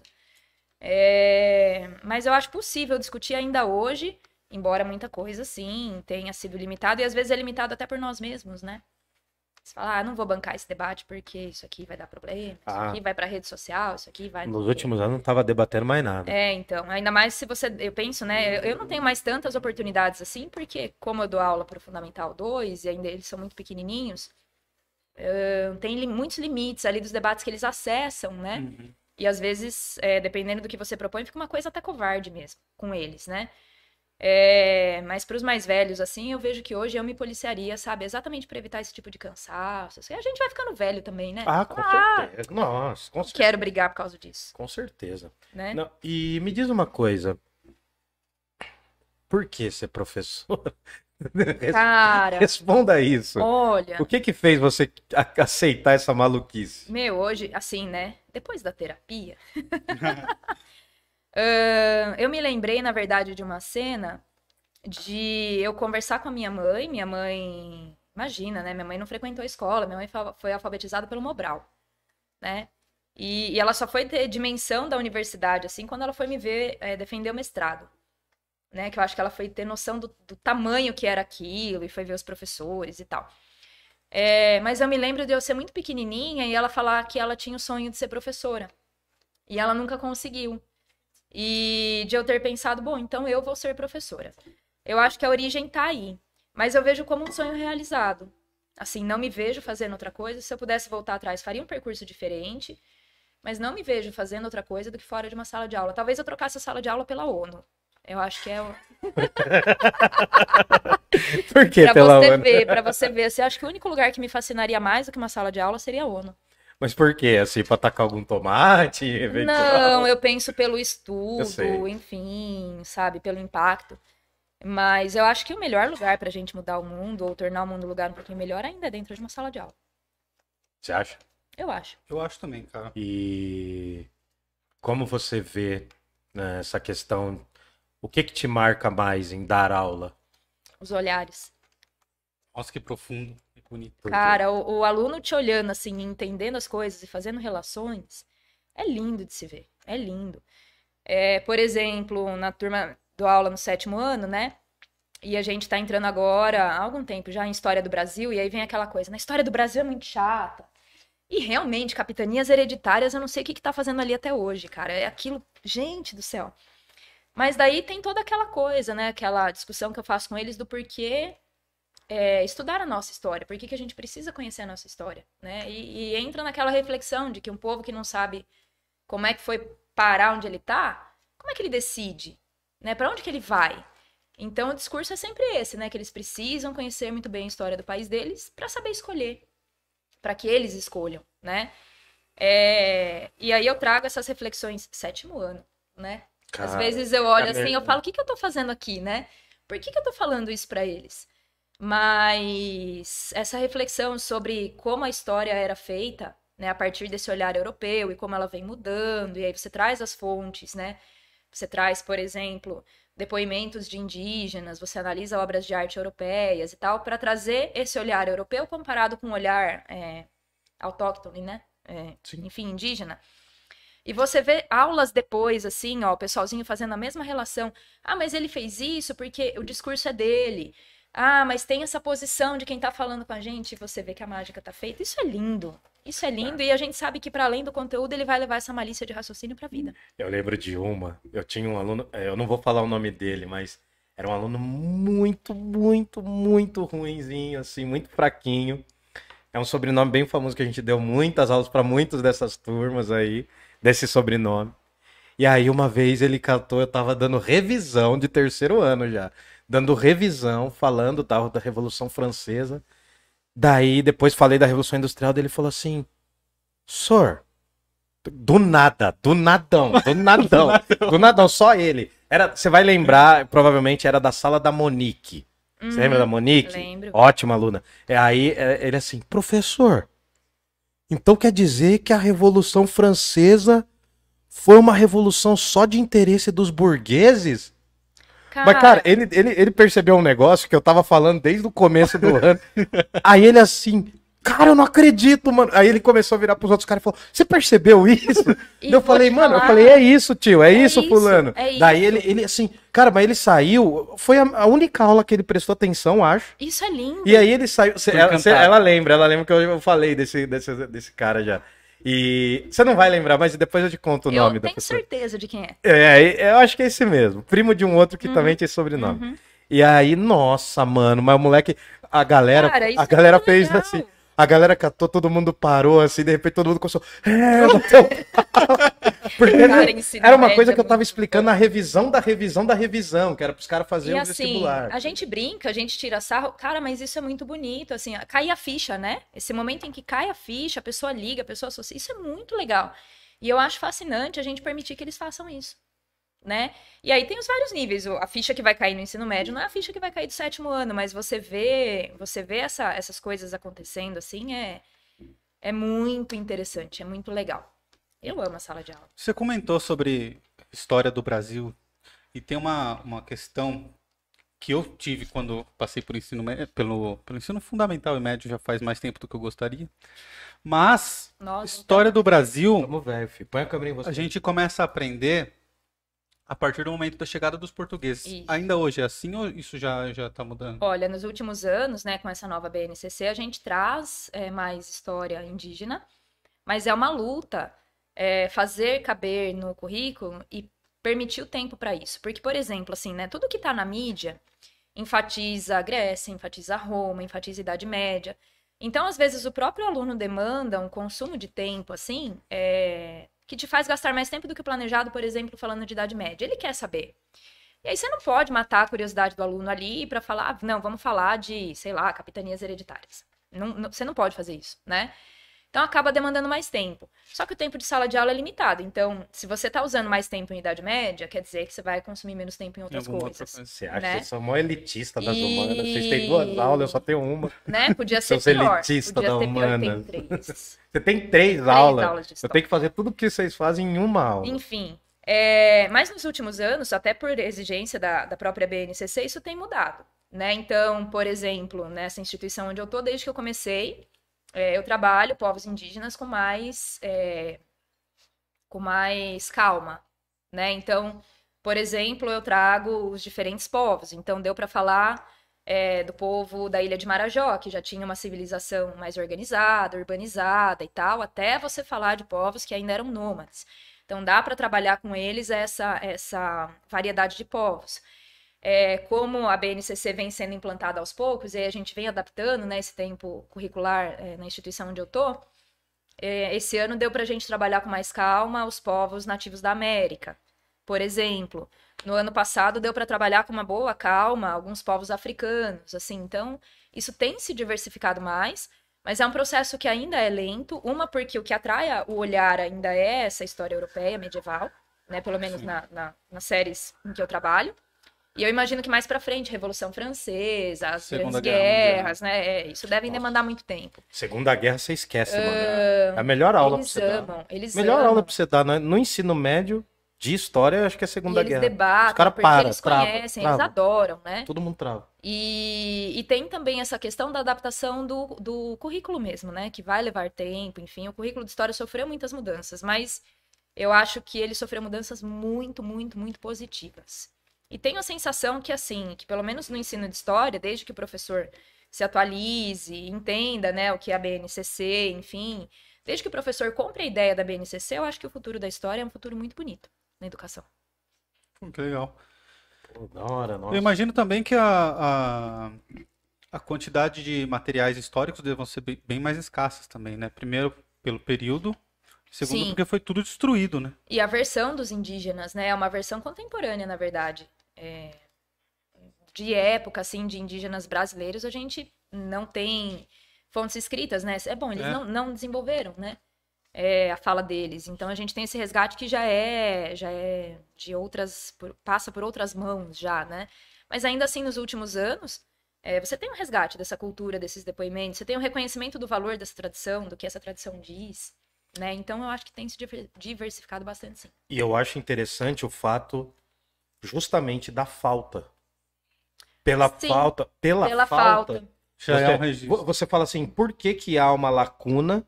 Por que nós não conhecemos a história dos povos africanos e dos povos indígenas? Se o estudante sai do ensino médio sabendo disso, você já ganhou. Por quê? Você- você- é, porque assim, eu, eu- a primeira, uma das primeiras aulas que eu faço de filosofia com eles, eu falo assim, ó, a filosofia é eurocêntrica, é europeia. Basicamente, ela é europeia. Se você entender isso, e você vai, vai ver que no século XX tem muita gente de fora da Europa pensando. Aliás, os melhores filósofos hoje não estão na Europa. Os maiores pensadores, tal, de vários lugares, por vários pontos de vista, eles não estão mais na Europa. Então, se o estudante sai com essa noção, mano, é, é o que salva a gente, velho. É o que salva, porque a falta do negócio é o que vai colocar aquele. Porque quando a gente era moleque, acho que você pegou muito parecido comigo. A gente veio de escola pública, né? Não tinha escola nas nossas escolas. Faltava um elemento, faltava, Faltava. escola na escola. Faltava. E aí a gente aprendia o quê? Que o escravo negro era vagabundo. Que o indígena era preguiçoso. Hoje, essa visão, se você fala Imagina, isso. Cara, você imagina fala isso na sala de aula. jeito hoje. Primeiro a pessoa tem que queimar o próprio diploma, mano. Exato. Entendeu? Então acho que essa noção de falta, a- a- o fato da gente, por exemplo, ter sido de humanas, a, a minha idade com a da bate um pouco, o fato da gente ter sido de humanas e ter sido criado pela falta, pela ausência, não existia o discurso. A gente falava do zumbi e do dia do Imagina, índio. Imagina. Duas frases, só isso. Hoje a gente tem um compromisso muito maior. Você entendeu agora porque, por exemplo, lá de sexta eu me cobro para um caramba? Porque, mano, eu tenho que tomar conta de um monte de conteúdos. Então é, é isso, cara. É, é explicar história é um processo assim, né? Eu faço, sou mais da filosofia, mas eu entendo um pouquinho. Ah, mas é um pouco aula de história, Sim. o Filobrizão. Sim. É, mas, cara, é esse compromisso que ela tá falando. Essa fa- Porque a falta educa, mano. A falta educa. Se Fala você assim, jogar luz, né, sobre Cara, a é. falta, Ah, o historiador faz isso, né? Sim, O sim. historiador faz isso. Sim. Peter Burke fala isso. Tem que jogar a luz onde não tem luz, mano. Não a luz do, do conhecimento, ah, eu sou Mas chamar sábio. atenção pro Mas fato fala de assim, que mano, não, tem um vazio. Tá né? faltando. E, e por que que tem esse vazio? Quem é que cria? E eu acho isso interessantíssimo para a formação de um cidadão, né? Para você chamar atenção para o fato de que o discurso vem de algum lugar. Esse papo de neutralidade, enfim, isso balela, né? É, se o discurso vem de um lado só, então tem um discurso de dominação por trás disso, tem os interesses por trás disso. E aí o pessoal fala de doutrinação, você não precisa falar para o aluno, olha, existe essa dominação europeia, nanana. ele vai percebendo por ele.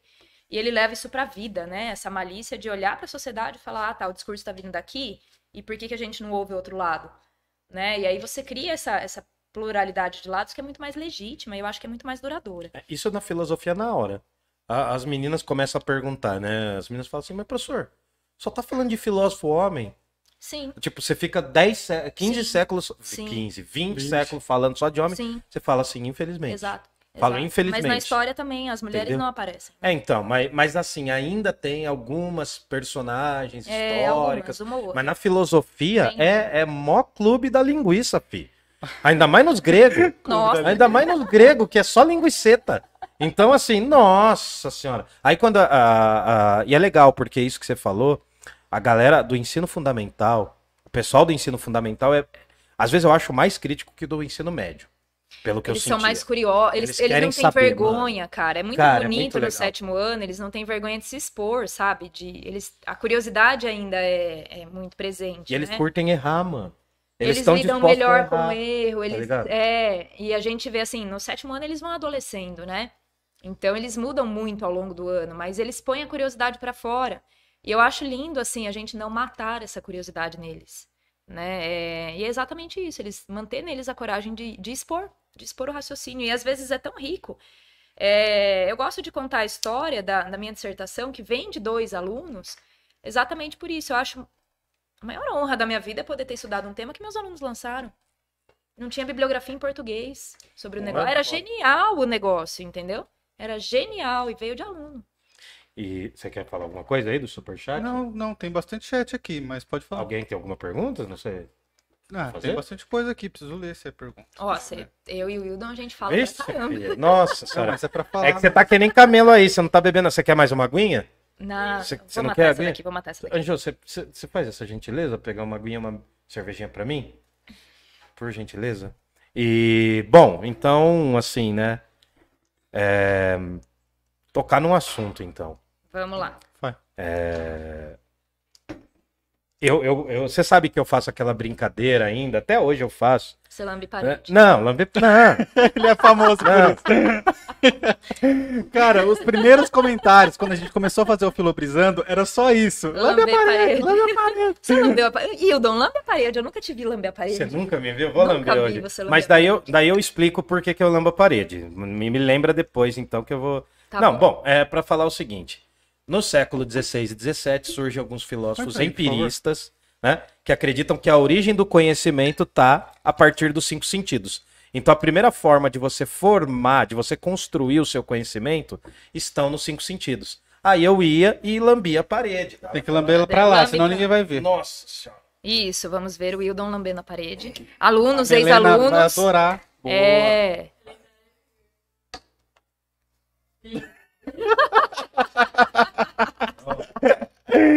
Ai, meu Deus do céu. Sempre quis ver o Wildon lambendo. A molecadinha delirava quando ele lambia. Nossa, Mas, professor, cara- o Wildon lambeu a parede. Eu também fazia o choque das moléculas do Isaac Newton, mas O que, que é o choque das eu moléculas? me jogava na porta. Mas teve um dia que eu, eu- que eu quebrei a porta, velho.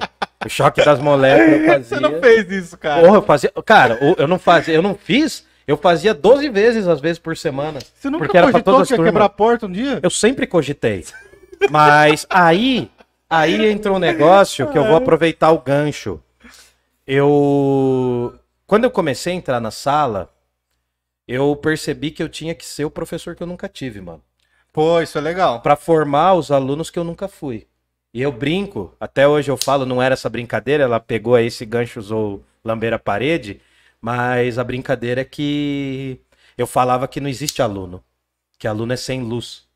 Aluno veio de uma expressão em latim que é sem luz, digamos assim, né? não tem a luz. Então eu chamo de estudante, até porque eu falava pra eles, eu tô estudando também. Nossa, ele era chato pra Né? isso, cara. Nossa, eu não deixava, eu não deixava chamava de aluno, aluno. cara. E eu chegava na sala dos professores e falava, não é aluno, mano. Era muito chato. Professor em começo de carreira é um inferno, mano. É um inferno. É, é militonto. Eu era militonto. Não, eu, eu era reliento, eu era chato pra caramba. Mas assim, Brigava com o diário. nossa, obrigado. Nossa, eu não consegui preencher o diário. Fizeram um diário três vezes maior porque eu falei que eu não enxergava direito. Fizeram um diário que parecia o pergaminho do, do, do Mar Morto, cara. E eu preenchendo aquilo lá. Botei aluno, aí era aluno mesmo. Botei Isso foi estudante. mancada. Botei galera pra preencher, colocar Czinho no diário me ajudar, cara. Porque o primeiro ano que você dá aula, cara, é quando você aprende da aula. Quem me ensinou isso foi ela. O primeiro ano que você dá aula é o ano que você aprende. Você pode ter as maiores teorias, velho. Ó, pra quem tá fazendo graduação de humanas, principalmente, você chega lá, você acha, ah, o aluno vai me ouvir. Não vai Não te vai ouvir, te irmão. É um bando de adolescente com, com espermatozoide e óvulos saindo pela orelha. né? Aluno do ensino médio não vai te ouvir, mano. Então, se você. Você tem dois caminhos: ser o professor sombra ou ser o professor louco. Né? Tem vários outros, mas eu só tinha esses dois. Eu fui Vocês nesse. entenderam a régua? os Ela. É por isso que ela usava a régua. Ela, ela socava a régua assim, ó, na, na, na mesa. Ela batia a régua lá na outra escola. Ela pá, pá, pá, pá, pá. Ela catava. Pá. E aí, mano, era muito engraçado. Ela tinha uma régua de madeira, uma outra também, não, Não, tinha? era de plástico. Não, mas você não tinha uma mais resistente ainda? Cara, ela tacava o terror, mano. Tacava o terror. Mas o que eu ia falar não era Mas nada eu disso. evoluí. Eu evoluí. É, é agora ela... Não, o que eu ia falar é o seguinte. É, Deixa eu molhar a palavra porque agora é um negócio sério. Agora é um bagulho muito sério. Você não podia molhar depois? Ah, Ninguém, nenhuma outra profissão vai entender o que são as nossas relações com os estudantes. No quesito de respeito, de admiração, de tentar extrair. Às vezes você tá ferrado e eu sempre pensei o seguinte: da primeira à última aula, eu tenho que dar uma boa aula Sim. para todas as minhas turmas. Se, se eu vou dar aula no primeiro ano com o mesmo com esse conteúdo e a última aula do dia também é no primeiro ano, eu tenho que dar com o mesmo gás. Fazer o mito da caverna, eu fazia teatrinho e tal. E aí ninguém entende a nossa relação com os estudantes. E há uns dias atrás, a gente sabe, né? Teve um negócio muito foda que aconteceu, que me, me chocou, mano, me emocionou. Eu não tava muito com cabeça pra falar, mas agora aproveitou assim, né? A gente perdeu um estudante. Sim. A gente Os perdeu mais brilhantes. né? da minha primeira turma, 2014 foi quando eu comecei a dar aula. E lá tinha um menino meio profeta, meio louco, meio anjo, meio diabo, um pouco de tudo. Ele era genial. Como todo adolescente. Genial, genial. Genial. Ele leu, ele leu, ele leu John Locke, mano. Ele leu John Locke, velho. Eu emprestei um livro do John Locke. O cara eh, emprestava meia dúzia de DVD pro cara, o cara vinha e comentava comigo, mano. Outro nível, outro nível. A turma de 2014 me marcou muito porque foi minha primeira turma. Depois teve aquela turma de 2016, que eu formei três anos, que era aquela turma do ADM, Lembro. que formou o terceiro ADM com. Pedro Patelli. Lembro. Aquela galera era Era demais. demais. Aquela galera eu amava. A Júlia, Lembro. tia Júlia Bisco. Nossa, A Coche, nossa, a que gente, foi outra aluna que a que gente, a gente perdeu também. E assim, semana passada, na quarta-feira, eu recebo uma notícia de que um ex-estudante meu, que tava em coma, tipo, teve um acidente de moto, tava em coma e ele morreu, velho. E ele morreu, mano. Tipo, quarta-feira passada, foi assim, eu cheguei. Eu fui pro fundo, mano. Eu fui assim. Fiquei muito impactado, porque era um garoto assim que, pra você ter uma ideia, depois que a gente saiu, que eles saíram da escola, formou um grupinho, a gente já tinha um grupo lá de estudantes que eram muito próximos e formou um grupo que a gente continuou convivendo, a gente ia jantar na sua casa, almoçar, a gente se encontrava pra reu- reunir e tal. As Tem ervilhas, né? as ervilhas, né? As ervilhas seletas. Tem a Milena, A aqui Milena das também. ervilhas. E porra, Doeu, hein? Doeu. Cara, eu não vou falar que doeu, mano, mas me arrancou uma parte, assim, sabe? Tipo, porque chega uma fase da sua vida que quando você vê, você percebe que você tá velho, sabe como? Uma das formas que você percebe que você tá velho? Quando você vê alguém mais jovem que você morrendo. E aí você tem consciência de que aquela morte parece uma espécie de insulto, mano. É isso mesmo. É- é- Essa sensação que eu tive, um moleque brilhante, cara, um moleque brilhante, foi fazer história no Paraná, não curtiu, veio, voltou pra cá, foi pra Unicamp fazer um curso que eu nem sei qual é, de Ele relações. fez economia lá no Paraná também. É, ele, ele fez história, depois largou, foi pra economia e agora ele já tava voltando pra cá pra fazer alguma coisa de gestão pública. Tem uma galera indo pra essa coisa de gestão pública. E, mano, eu fui lá. E foi foda. Eu imagino. Eu vou falar porque você lembra. E você sabe das circunstâncias em off que estavam lá. Você me levou de volta na primeira formatura que eu fui, como professor. Que eu fiquei. Foi a primeira vez que você me viu fraco. Me, vê- me viu assim, abalado. Porque eu tava me tornando referência.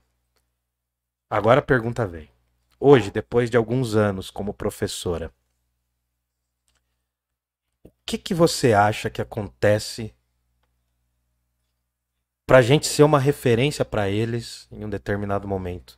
O, o, o que que é tão mágico? Você consegue descrever isso? Qual é a Olha, sensação? para os meus alunos eu não faço ideia, não faço mesmo. Eu sei o que os meus professores é, fizeram para se tornar referência para mim. E eu acho que você você estava falando, né, que quando você se tornou professor, você queria ser o professor que você não teve. É, E eu tive a sorte de ter alguns professores que eu olhei e falei, eu quero ser igual. Entendeu? Então, eu acho que essa, essa demonstração de, de paixão, sabe? O, o cuidado, é, às vezes nem tanto pessoal com o aluno, mas o cuidado com a aula, com o trabalho e tal, eu acho que o aluno se sente prestigiado, se sente cuidado. É, e às vezes, a, e aí independentemente da classe social, né? Às vezes a, a única referência de cuidado que esse aluno vai ter no dia são as aulas que ele recebe na escola, dos vários professores. Vai, vai ser o único olhar que ele vai ter, às vezes é o único toque que ele vai ter, né? Então eu acho que é muito isso. E às vezes, não sei, é, eu não, não faço ideia, Hildon. Eu sei, assim, os professores que se tornaram referências para mim foram os professores que eu percebi que estavam ali porque queriam estar ali. Entendeu? É, é gente que tinha paixão pelo que fazia. E é essa professora que eu quero ser, né? Que eu pretendo aprender a mostrar. Ahn, então, não sei. Ex-alunos, se ainda houver algum aí, talvez vocês possam monte falar melhor do que a gente. Mas não sei o que nos torna referências, mas eu acho que é, é mostrar esse cuidado, é mostrar essa paixão. Eu me lembro muito de Nicolau Shevchenko, e para quem é da, da área de história, o nome dele. Eu tive aula com o Nicolau Eu Shevchenko. vi uma palestra desse cara, mano. E eu ele era orgasmo, cara. maravilhoso. E assim, eu cursei História Contemporânea com ele na universidade, cursei História da Arte, que é um campo assim que absolutamente não é das minhas paixões. Eu adoro. E eu fui na eu ia de sexta-feira à noite para São Paulo ter aula de História da Arte só para ver o Nicolau Shevchenko. E ele tinha uma paixão por estar ali com a gente, um amor, sabe, uma coisa tão cuidadosa, né, ao preparar a aula, ao falar com a gente, um respeito ao falar com o aluno, sabe, assim, que eu olhava assim e falava, cara, eu quero ser igual a ele, né? E hoje eu trabalho com pessoas, e isso para mim é uma honra muito grande, que eu olho para essas pessoas e falo assim, eu quero ser essa pessoa. Sabe? Então eu acho que é isso, demonstrar esse carinho, esse cuidado. Não sei, imagino, né? Posso falar de mim, dos meus alunos, não sei. É foda, meu. Porque, meu, com o Daniel era assim. Ah, com essa turma, você essa sabe turma. porque a gente se conhece, meu. Você sabe, da, você sabe das histórias que a gente não vai botar no ar aqui, Sim, porque são sim. histórias nossas aí. Mas essa turma de 2014 mexeu é da muito turma que, foi comigo. pros que vai pros potinhos também. Não, essa, essa vai. Meu, assim, tem um monte de gente que eu não gostava também, mas. Ah, eram boas. É, mas eram turmas muito boas e foi uma experiência incrível, porque assim, com o Daniel, tipo, era um era um lance muito surreal, assim, sabe? Era uma coisa que o cara era muito gente boa. Depois de alguns anos, eu fui prestar um concurso no Paraná, ele tava lá. E ele me recebeu, eu dormi na casa dos avós dele. Pô, que legal. Sabe? Então era um cara assim, louco, louco, eu adoro, mano, louco, louco. Figura poética. O cara, o cara, você não sente uma coisa, Eliana? Por- Encantado. porque assim, é, o fato dele levar, eu fiquei matutando nisso, minha cabeça ficou nisso. O fato dele levar a vida daquele jeito, com leveza, parece que tava anunciando essa parada. Eu acho o. Daniel, assim, eu, é, eu vejo ele encantado mesmo, sabe? É, é a definição, assim, da, da pessoa. É mágico, é mágico, assim. É. E infelizmente, enfim, né, isso aconteceu. E eu tive a sensação com ele e com a Koshi, que a humanidade, a humanidade perdeu muito. Ah, Quando os com dois se certeza. foram. Quando os dois se foram. Foi dolorido. A foi dolorido. Koshi foi uma aluna que a gente ser perdeu. humano, assim, Nossa. A Koshi, ela morreu no dia do aniversário dela. Putz, pesado, cara. Foi Foi três dias depois do meu aniversário, que eu fazia em maio também. Putz, Isso é pesado. E os três anos a gente zoava. Falava que tinha que fazer uma festa. Na escola, quando eu dei aula pra ela, os três anos. Ela era, ela- E eu lembro, cara. É foda que essa porra de profissão, você fica com a coisa na cabeça. Você sabe sobrenome, você sabe.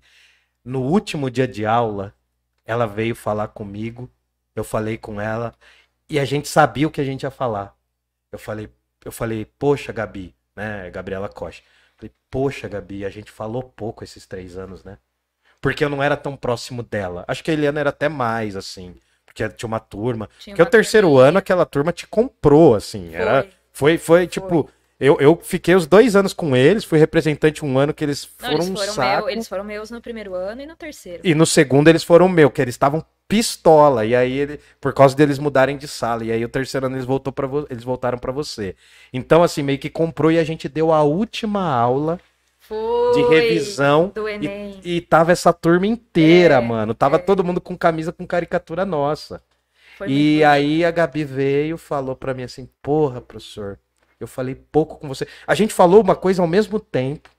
Foi uma, foi uma sensação muito surreal, assim, sabe? Tipo, e é foda, cara, porque eu a vi algumas vezes depois e, tipo, ela faleceu. Foi uma causa inexplicada. Foi muito dolorido, cara. Aquele ano foi foda. Eu acho que a- o bonito ali da nossa relação. Eu lembro da, de quando eu recebi a notícia do Daniel, depois eu entrei numa turma e eu queria pedir pra eles que eles não fizessem a mesma coisa, sabe?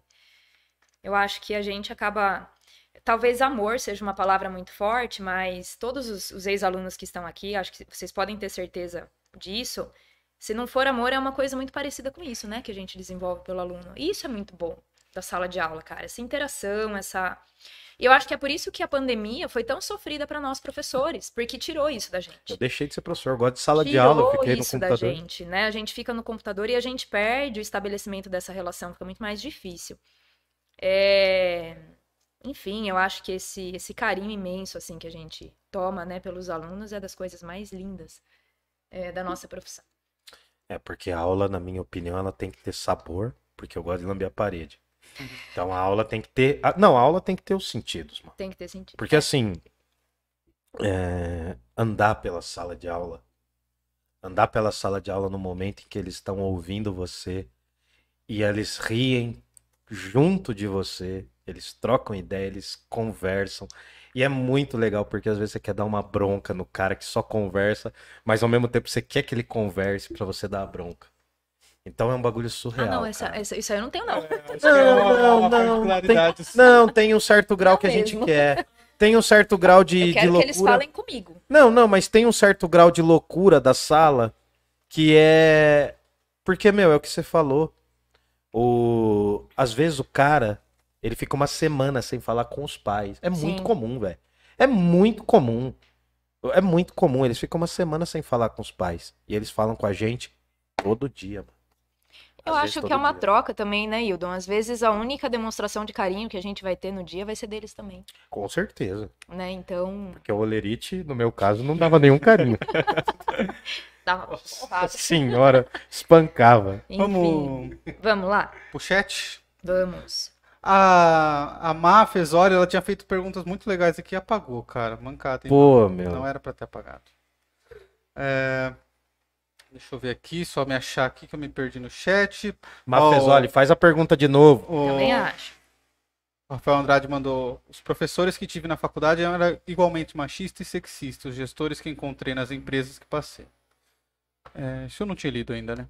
Aí o Samuel falou paciência lenista, quando você estava falando sobre, em vez de, de ter o embate, sentar e conversar, explicar. Gerson Costa. Ô, Gerson, salve. Eliana, sendo o Brasil um país tão diverso e plural, como você observa a questão da interseccionalidade do feminismo daqui?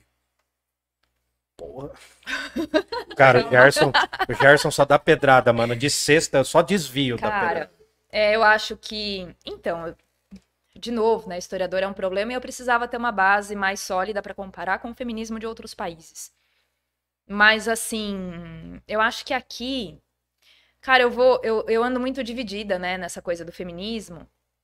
É, eu acho que a gente vive um momento tão bizarro na nossa sociedade, assim, que a gente tem pautas. Eu acho que o, o feminismo é uma das grandes pautas, a gente não pode excluir metade da humanidade. Mas, assim, eu acho que a gente tem se perdido em algumas divisões exatamente por conta dessa, dessa diversidade, que eu acho que, no final das contas, enfraquecem o movimento. Me marcava, me marcava muito na universidade, nesse momento, né, em que a gente está descobrindo o feminismo, e aí o machismo está em todos os cantos e a gente quer mudar o mundo, me marcava muito as meninas pichando o banheiro. Porque, assim, eu sou trabalhadora, eu sou filha de trabalhadores, é, eu trabalhava o dia inteiro, ia para a universidade à noite. E, poxa, eu sabia que as meninas picharam o espelho e alguém ia ter que limpar. Ia ser uma trabalhadora mulher. E limpar um espelho com tinta, cara, é um inferno na vida da mulher. Então, assim, para essa menina que provavelmente nunca limpou um espelho na vida, é, que, né, de repente tão feminista quanto eu, ir lá e pichar o espelho e não pensar na outra mulher trabalhadora, para me parecer muito fácil, muito cômodo, né? Você, sei lá, querer liberdade sexual e você não pensar que você tá lascando a vida de uma trabalhadora ali.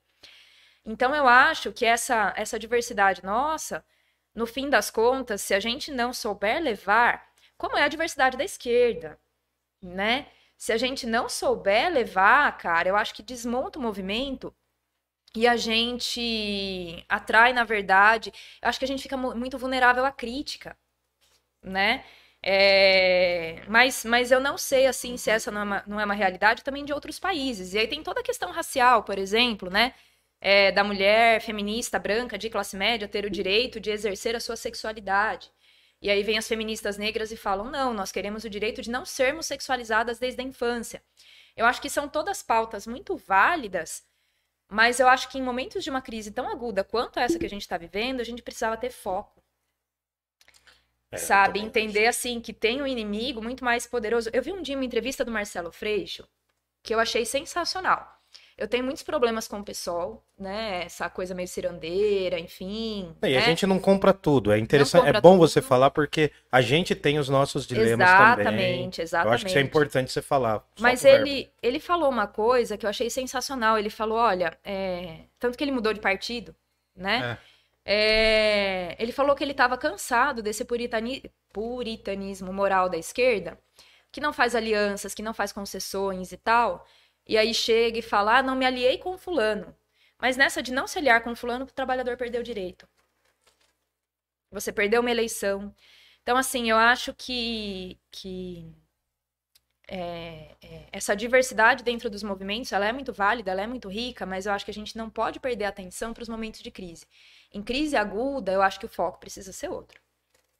Né? Então, eu não vejo hoje, por exemplo, é, não vou dizer assim importância, mas me incomoda ver gente dentro do feminismo mais preocupado, por exemplo, com é, com essas divisões, né, entre os vários grupos de mulheres, do que pensar, por exemplo, que existe todo um avanço é, de, de debates, de propostas, por exemplo, que, que tentam tornar o aborto ilegal em todos os casos no Brasil, inclusive em caso de estupro. Gente, Cara, isso, isso é é, isso, é, isso é um isso. absurdo, né? Em casos de, de bebês com, com anencefalia. Gente, isso, isso é de um absurdo, isso é de uma violência você obrigar uma mulher a levar uma gestação dessa adiante. Então, acho que são momentos em que essas divisões elas teriam que, que ficar em segundo plano e você olhar para uma pauta maior. E eu penso até na esquerda, eu acho que hoje a grande pauta da esquerda é defender direito trabalhista, é defender manutenção de condições econômicas. Né? O básico, né? O básico. Não é, não é nem pedir mais. A gente entrou numa Exatamente. situação que a gente não tá pedindo E às mais. vezes né? você vê. Eu tenho amigos acadêmicos, é, às vezes você vê grupos de discussão no Facebook e os caras estão preocupados em discutir a base, sei lá, eu, teórica de não sei. Gente, a gente tá perdendo direito. Ah, mas é um pouco assim. Cara, não, não- Cara, a esquerda perdeu os trabalhadores. exato. Eu- Então, e aí a gente perde. E aí vem a feminista falar, né? Vem insultar o pai de família que não faz ideia do que é o feminismo. Você, você vira a pessoa contra o seu movimento. A gente, eu trabalhei no escritório que advogava pro sindicato aqui do DAI. Cara, a maioria era bolsonarista. Cara, quando a Você esquerda ia perdeu. falar com os trabalhadores, cara, ninguém Sim. queria saber. Sabe? E, e eu via muito isso dentro da universidade, né? Eu, enquanto trabalhadora, tinha o pessoal do centro acadêmico que ia lá. Hoje eu acho que ia atrapalhar a aula, né? Sim. E eu me lembro muito da Eu cena nunca fiz isso. Do pessoal indo brigar porque os Estados Unidos tinham invadido não sei que área do México, uma vilazinha, e eles queriam a liberdade dessa vila. E a pessoa ia lá falar isso porque o trabalhador tinha que se unir, não sei o quê, e ele ia com uma camiseta do Barcelona original. Cara, E eu eu vi ele indo embora, na época era um Peugeot, eu não sei nem que Peugeot que era, mas era um Peugeotzão, assim, sabe? Não era um É. Peugeotzinho. Não era um Não, era, era, era um Peugeot assim grande. Não era o dragão branco, Não filho. era, não era o é dragão branco. Ele tem um dragão branco. Ele tem um uninho branco Um vi- vitorioso, Então, cara. É não, A porta Não do era passageiro abre Não sozinho, era quase desse, caiu. Era daquele que ainda brilhava, sabe? Peugeot, quando ainda tá brilhando, a gente sabe que é do, é do, é do novo, né? Sim. É lindo o Peugeot dele, indo embora. E, e os banheiros da faculdade, assim, um lixo os banheiros da história da USP na minha época, né? É, você olha assim, você fala, cara, essa pessoa tá vindo aqui falar em nome dos trabalhadores, pedindo para os trabalhadores se unir. Não é um trabalhador, Não é? Até aí não é problema. sabe? Só se torna problema quando fa- tem essas Mas assim, contradições. entendeu? E aí quer falar em nome do trabalhador sobre uma vila no México e não consegue resolver a vida do trabalhador, que se quisesse usar o banheiro decente na universidade, tinha que ir para outro prédio. Mano, uma vez eu abri, né? Eu e o grupo lá, o- a chapa, a gente abriu uma reunião de centro acadêmico. Falamos, galera, então vamos deliberar aqui e a gente vai fazer um evento de filosofia, que é um evento que existe, eu tenho o maior orgulho, porque é um evento que eu e um, um brother meu fizemos nascer na faculdade e existe até hoje. Teve até versões online, que é a Sofia. Semana de Orientação Filosófica e Acadêmica. É, Olha. Lá na Unifesp, cara. E me chamaram já pra ir lá depois de eu ter saído, mano. Me achei mó. Eu me achei assim, só falei, nossa, cara. Só faltou vir uma limusine, mas enfim. e aí o que acontece? Abri uma reunião de CA, mano. Vamos decidir o negócio do, do evento, quem a gente vai chamar, organizar. Nossa. O cara pediu fala. Pronto. Daí ele falei, fala, mano. Não, eu acho que a gente tem que votar aqui uma moção de Nossa. repúdio contra um Sabe? acontecimento. Daí eu falei, tá, qual é o acontecimento? Não, é que fulano de tal tá na. na. na.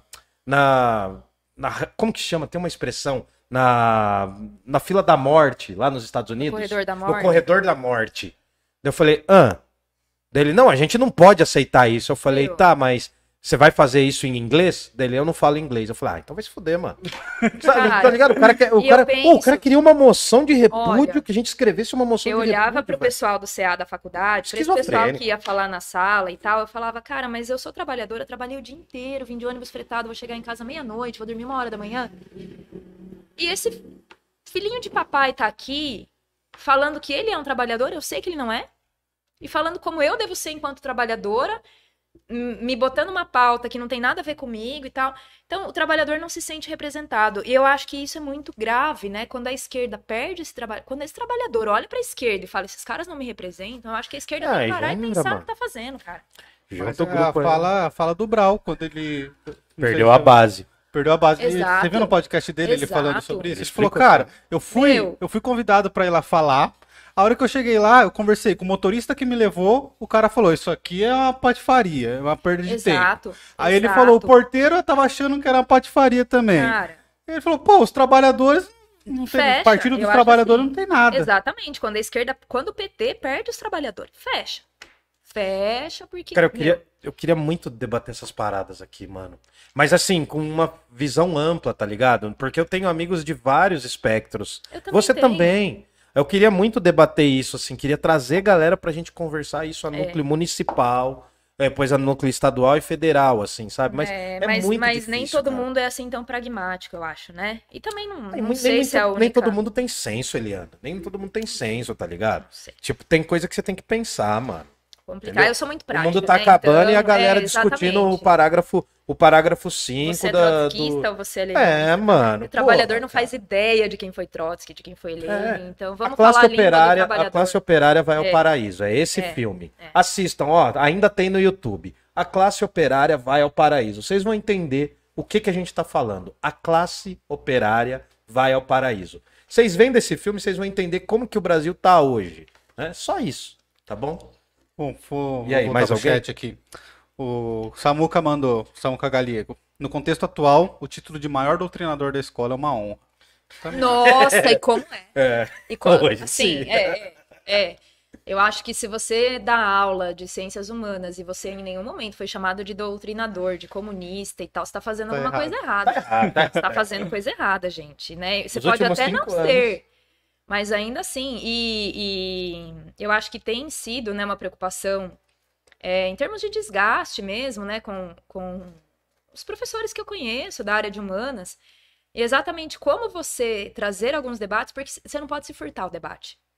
É, eu também. Você não acho. pode é, deixar certas coisas passarem e, e, e não ensinar, né?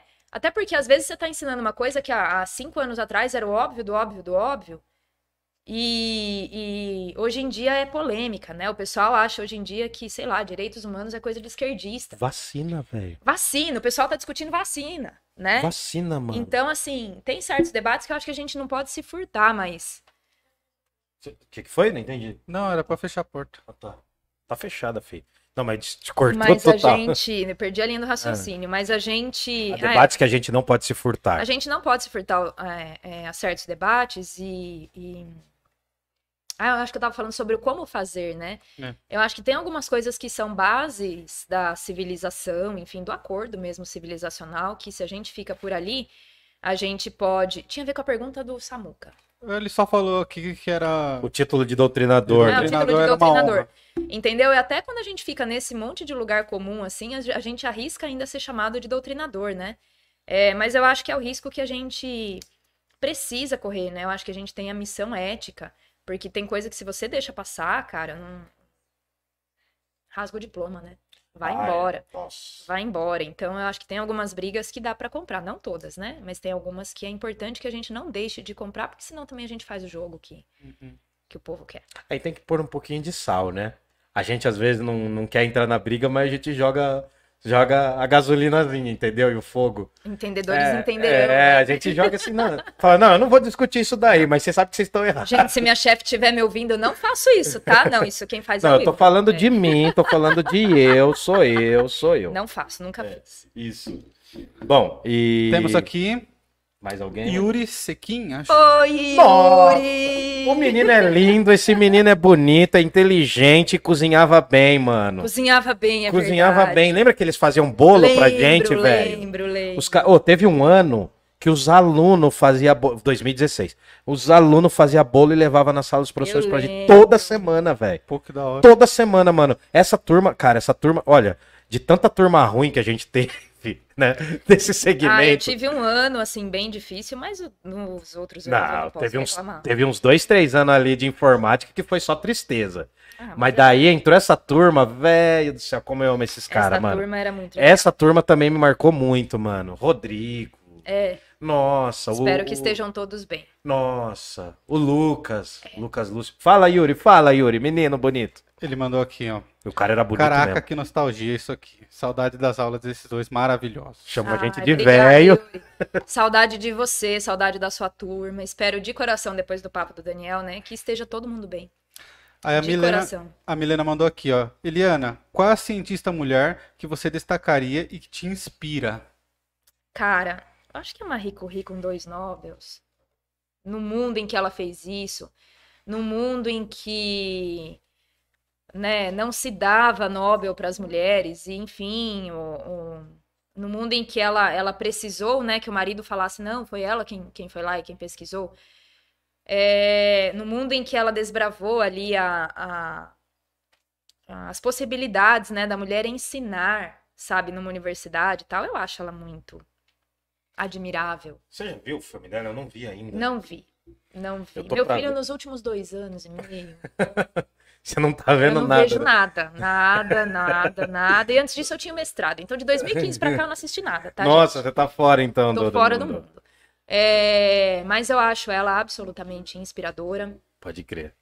Ahn, eu penso que na, na astronomia, né? é, a história da astronomia é uma história de mulheres, né? As mulheres que faziam os cálculos, as mulheres que descobriram ali a, é, a variação das estrelas, enfim, descobriram os cálculos de distância astronômica e ver que foram homens, né, que levaram o crédito por elas e às vezes sem, sem remorso, sabe? É, então eu acho que são todas muito admiráveis, mas a Marie Curie é, é- Ah. é- como é que é essa expressão em francês? Me fugiu agora. É foda. Ah, não, é tipo unanimidade, assim. As- ao, o concurso. Isso, essa O mesmo. concurso. concurso. Acima da média, né? O Essa, concurso. essa mesma, é a minha preferida. Oui, très bien. Bom, aí temos aqui a Isabela Pita Crepaldi. Gatona. Eliana, Hum. como você julga o papel da maioria das escolas do Brasil na inserção de uma educação menos machista e livre, no geral de preconceitos? Caramba. Como a Cara. educação escolar pode reduzir as intolerâncias? Caraca, velho. Olha, gente, de novo. É, a Boa gente. pergunta. É, ela Gente, educou. não, a gente não. educou gente, Gente, foda, Isabela, fi. Isabela Pita era muito boa. Eu é não dei muito aula pra ela, eu boa. não dei aula pra ela ela. é de Valinhos. Ah, sim. Ela é da- das primeiras turmas que eu tive em Valinhos. Um abraço pra Valinhos. Abraço, Valinhos. E eu acho, Isa, que assim, não, não posso falar em termos de Brasil, né? Posso falar da experiência que eu tenho. E assim, eu- hoje eu trabalho numa escola muito conceituada, é, mas eu comecei na periferia em escola de lata. Né? Eu, eu acho que eu já fui aos dois extremos ali da, da, da educação. E eu acho que como é que a escola pode combater o preconceito? Eu acho que, em primeiro lugar, então, eu, eu vou muito assim das ideias, né? Eu acho que o ser humano é preconceituoso por natureza. Eu vou mais pro lado do John Locke ali, né? O, o homem é o lobo do homem. Ro- O Hobbes, Thomas Hobbes. Ó, do Hobbes, é. É, o homem é o lobo do homem. Então, assim, eu acho que depende muito das ideias que a gente compra. Então, eu acho que se a gente não comprar a ideia de igualdade, de, de não termos o preconceito, eu acho que não adianta a lei que imponha, não adianta vir de cima, né? Tem que ser das pessoas. É, então, eu penso assim: direção, coordenação, professores, é, precisam dar o exemplo, precisam permitir, né? é, certos, ah, certas manifestações mesmo da diversidade dentro da escola, precisam trazer essa questão do respeito. É, eu vejo mais ou menos por aí, independentemente da classe social, né? É, agora, Ai, qual, qual foi a última parte? Não, tá difícil. A pergunta Cara, foi, é uma baita foi, pergunta. Foi uma baita é, uma pergunta. uma tese, é uma tese. Nossa, Isa, essa. Ela mandou. Vou ler tudo, tudo de novo. Tá. Eliana, como você julga o papel da maioria das escolas é do Brasil escolas. na inserção de uma educação menos machista e livre no geral de Então, preconceitos? Eu acho que, então, assim, permitir essas manifestações mais diversas é importante. E eu acho que se não for pela escola, não vai ser por, por lugar nenhum.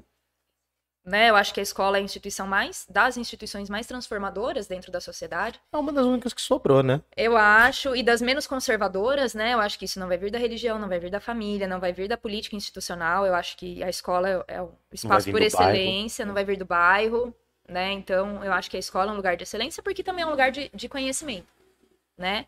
Então, eu acho que o papel é essencial. E a segunda parte da pergunta? Como a educação escolar pode reduzir as intolerâncias? Eu acho que a partir de um trabalho muito honesto que os professores comprem, sabe, de, de trazer essa, essa. E aí vai no de- até onde o professor topa fazer o debate. E amigos professores, eu entendo o cansaço. Ah, eu entendo. Né? Aquele debate que a gente olha e fala, eu não vou tocar isso hoje, não. Até porque já fiz isso muitas vezes, de olhar e falar, tá bom, gente, vamos mudar de assunto, né? Chega. Nem sempre, né? Na sétima aula do dia, assim, cara. ah. Enfim, é... mas eu acho que assim, quando a gente compra a ideia, né, e, e a gente trabalha a informação, a gente explica o que são as coisas, a gente traz para o debate. Quando a gente mostra, por exemplo, ou põe um aluno para trabalhar com a Declaração dos Direitos Humanos, Nossa. e ele olha e fala assim, mas professora, isso aqui é um amontoado de obviedades.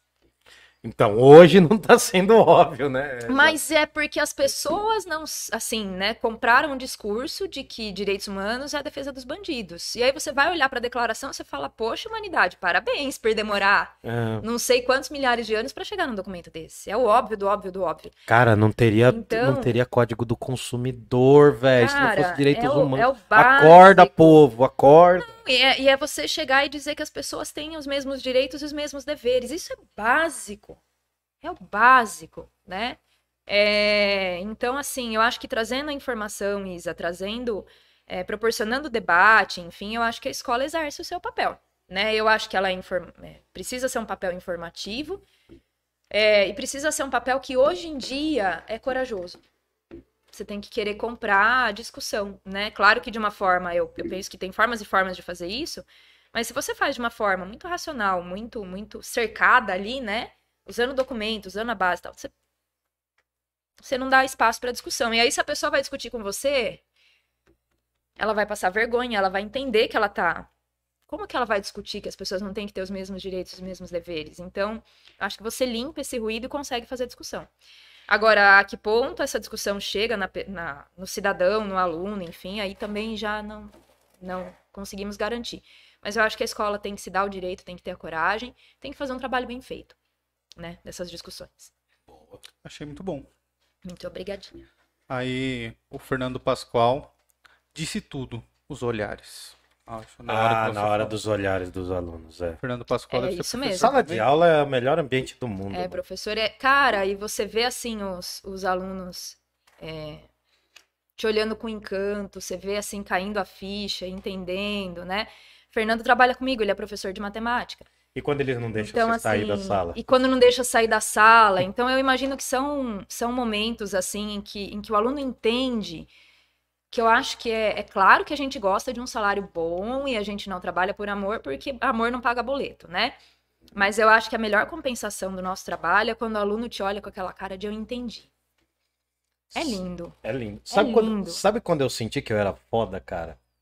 Quando os moleques queriam uma aula minha e não queria de educação física, mano. Nossa! Cara, teve Quando uma vez que os caras falaram. perdeu Mano, a sua aula. os caras lamentaram. Eu falei, mano, aí agora eu tô voando, filho. Daí eu, nossa, eu meti o louco. Eu saí com eles e fui pra quadra fazer a aula na quadra. Ai, sim. Eu fui fazer aula na quadra, fiz eles chutarem a bola e falar os nomes dos filósofos, mano. Foi muito louco, velho. Eles falaram, não, professor, leva a gente e tal, a gente não quer com o professor de educação física. Eu falei, mano, educação física tem bola, é melhor do que qualquer coisa. Aí, mano, é, é essa sensação. Bom, é velho. uma troca que eu faria facilmente. É, É, então. Bom, e aí? Diego Arthur, a Aí. sala de aula tem uma galera do- de todo tipo imaginável. Você já recebeu alguma reclamação de algum pai por conta de alguma aula ou opinião ou algo do tipo? Cara, eu já recebi desse mesmo aluno é, da mãe dele, desse que defendeu que o fascismo era de esquerda, que fez a, a escala de doutrinação e tal. É, porque assim, eu dava. Coitadinho desse. Ele era filho de militares, né? E, e eu me lembro que a, a minha primeira aula sobre ditadura, eu usava umas cinco aulas para falar sobre ditadura no terceiro ano, era uma aula que discutia é, essa- esses avanços historiográficos é, sobre a ditadura, né? Então, falava um pouquinho das lacunas e falava da- das informações que a Comissão Nacional da Verdade tinha trazido sobre a, sobre a ditadura. E a Comissão da Verdade levantou o fato de que o Exército fez um expurgo muito forte dentro das, das próprias Forças Armadas. E eu não tô lembrando se é da sala da, da. Era da sala da Isabela Pita. Eu não lembro se foi ela ou se foi uma outra menina, eu acho que foi outra. Que falou que o avô, inclusive, se mudou para o interior, era militar, e se mudou para o interior fugindo desses expurgos da ditadura. Mas né? aí não é a mesma escola. Não é a né? mesma Sim, escola. sim. E a turma da Isa era uma turma de nono ano. É, mas nessa escola, enfim, eu, eu dei essa primeira aula é, sobre ditadura, fiz essas discussões, o que faltava. E eu não me lembro o comentário que esse menino fez. E, e eu falei, nossa, se o seu pai quisesse, né, o pai dele enquanto militar, se o seu pai quisesse falar alguma coisa, contar alguma coisa pra você, como ele vê isso, como isso é dentro do exército e tal, porque falta essa visão de dentro do exército. Né? Pelo menos eu não, não conheço, assim, é, a gente vê historiadores de fora estudando, mas uma, um- uma produção historiográfica de peso de, de dentro do exército eu desconheço. Tá? Não sou estudiosa da ditadura, mas eu desconheço. Falei, poxa, pergunta lá, tal, tal, tal, tal, tal, tal. Ah, mas no dia seguinte a diretora me chamou, dizendo que a, a mãe dele reclamou, não foi nem o pai, que eu só falava do lado ruim da ditadura, não falei do lado Ah, bom. tadinho. Falei, e a diretora Fala, perguntou pra mim, né? Nossa, não sabia nem que o lado bom tinha existido. É. Eu falei, pois é, mas tipo, eu nem terminei de dar aula sobre ditadura e já veio essa, né? Mas o É, moleque queimava a largada, né, Eliana? Aquele ali Enfim, queimava muito a É, largada. teve esse esse ponto me, me marcou. Que mais? Teve uma vez também que, que. Mas isso foi. Isso eu não falo mais exatamente para poupar esse tipo de desgaste. E porque os meus meninos são muito pequenos hoje, né? É, mas uma vez também no ensino médio que eu falei que eu era feminista. é, e veio uma coisa assim, nossa, mas você pode falar que você é feminista? Eu falei, mas só faltava não ser, né? É. Estranho seria se eu não fosse, se você pensar no que é. Estranho pra mim é quem não é feminista, né? É, foi, foi nisso. E eu acho que só. O resto foi burrada minha. Que suave. Foi. Que É porque suave. eu tenho esse cuidado em cercar. Nossa, que suave. Sempre Eu era tive, mês sim, né? mês não, treta. Como É. assim, cuidado em cercar? Eu acho, Murilo, que assim. é, Eu acho que a gente não, não tem o direito de doutrinar. Tá. Com certeza. Tá? A gente não pode fazer da sala de aula um palanque. Não quer dizer que você não possa dar nome aos bois, que você não possa falar a verdade, que você não possa debater. Quem é meu ex-aluno sabe que eu adoro um debate. Eu adoro quando eles sobem em cima da mesa, assim e tal. É, Enfim. Mas eu acho que a gente não tem o direito de chegar pro aluno e falar isso é certo e isso é errado. Eu acho que os alunos.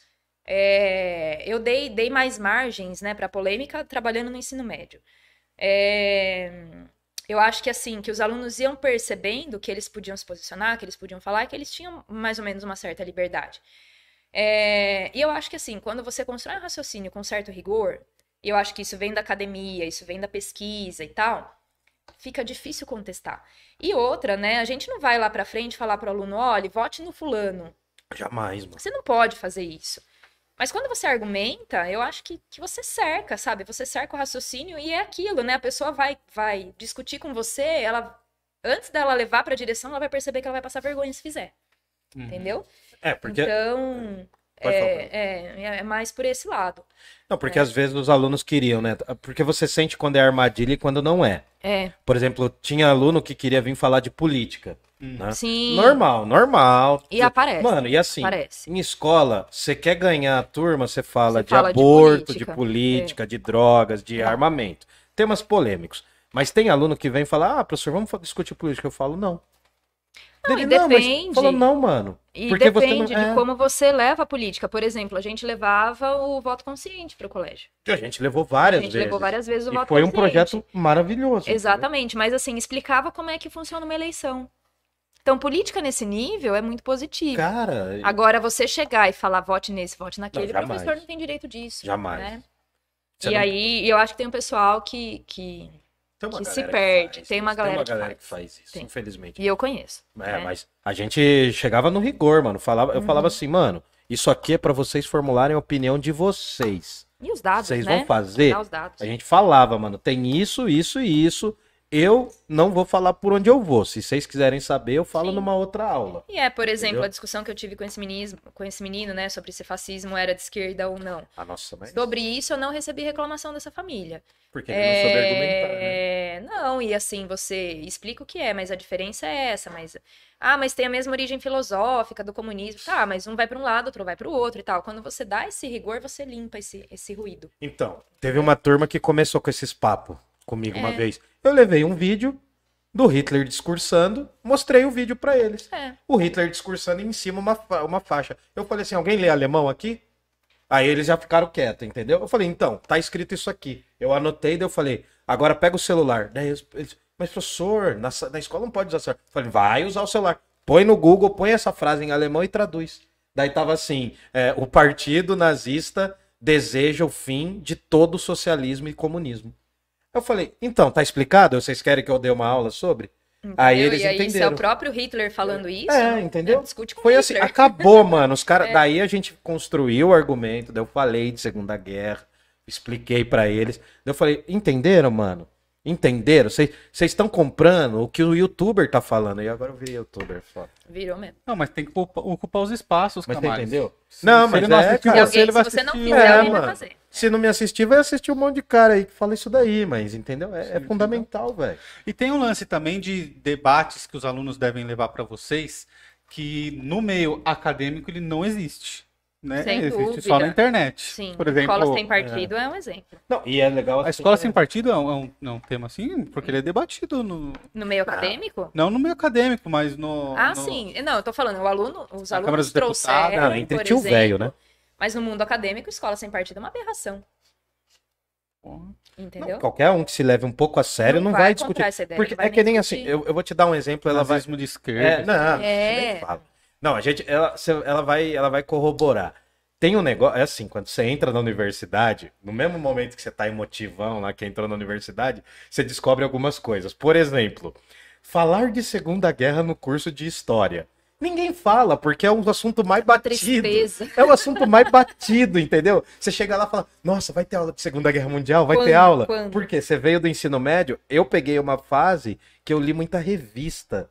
Eu li muita, muito, muito material sobre Segunda Guerra, estudei. Eu até brinco com os amigos meus, a gente era Zé Guerrinha. Sabia quantos tanques tinha na guerra, Imagina. sabia o nome dos... Você chega na universidade, mano, não, não é que não é interessante, mas é o assunto batido. Assim como o assunto da Inquisição. O assunto da ditadura também era um assunto batido. Quando a gente entrou na universidade, não quer dizer que ninguém falasse. Mas era um assunto que a gente tinha um ah, consenso. não, eu tive bastante Não, aula. não, te- não, porque é história. Mas assim, não, não, não se debatia o fato da ditadura ter existido ou não. Não é isso, entendeu? A galera que tá aqui no, no, no público debate assim, ai, mas não existiu ditadura. Não, a gente sabe que existiu. Se debate qual foi o perfil que essa ditadura teve em alguns momentos. Isso é um debate historiográfico. Agora, Isso. aquele tiozão que vem e fala, no meu tempo era melhor porque a gente podia ficar na praça. Isso é bobagem, mano. A gente Pô, na nem ditadura você não podia ficar na praça. não, não, mas mesmo que pudesse, É. mesmo que pudesse. Isso você nem debate, porque você debate fonte historiográfica. Você debate historiografia, é outro, Sim, é outro perfil, E na entendeu? academia você tem noção de que eram outros tempos, né? Pré-tráfico de drogas, enfim. Ah, sim. É, Então, entendeu? Não vale o argumento. E, e é, é fácil um tiozão que trabalhou 35 anos, nunca, nunca fez nenhuma cagadinha, achar que o mundo tá ótimo. Porque ele trabalhou na mesma empresa tal. Agora vai Sim. ver para as classes operárias, para as classes Pergunta marginalizadas. indígenas. Pergunta indígena o se que não existiu.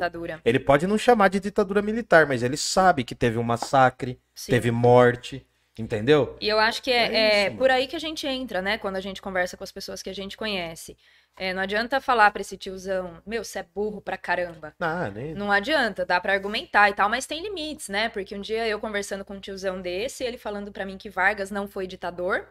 Amigo, Aí você entendeu? Aí vem esses absurdos, É, né? é, eu o cara que fala da é- ditadura, mas fala que o Vargas não foi um ditador. É, entendeu? mano, Então são os limites que a gente impõe enquanto acadêmico, né? Mas eu acho que vale mais a- o argumento do que a briga.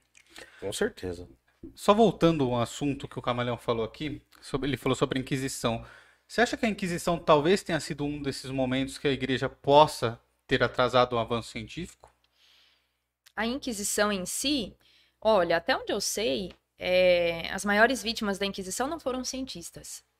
Né? Quando a gente pensa, por exemplo, no Giordano Bruno, que foi queimado pela Inquisição, a questão toda não era científica, era teológica. Hum, E ele Isso não é legal, tinha, explica- explica ele não negócio. tinha, ele tinha uma visão de mundo que era assim que existiam vários universos, poderia ter vida inteligente nessas outras galáxias e tal, então ele tinha essa visão.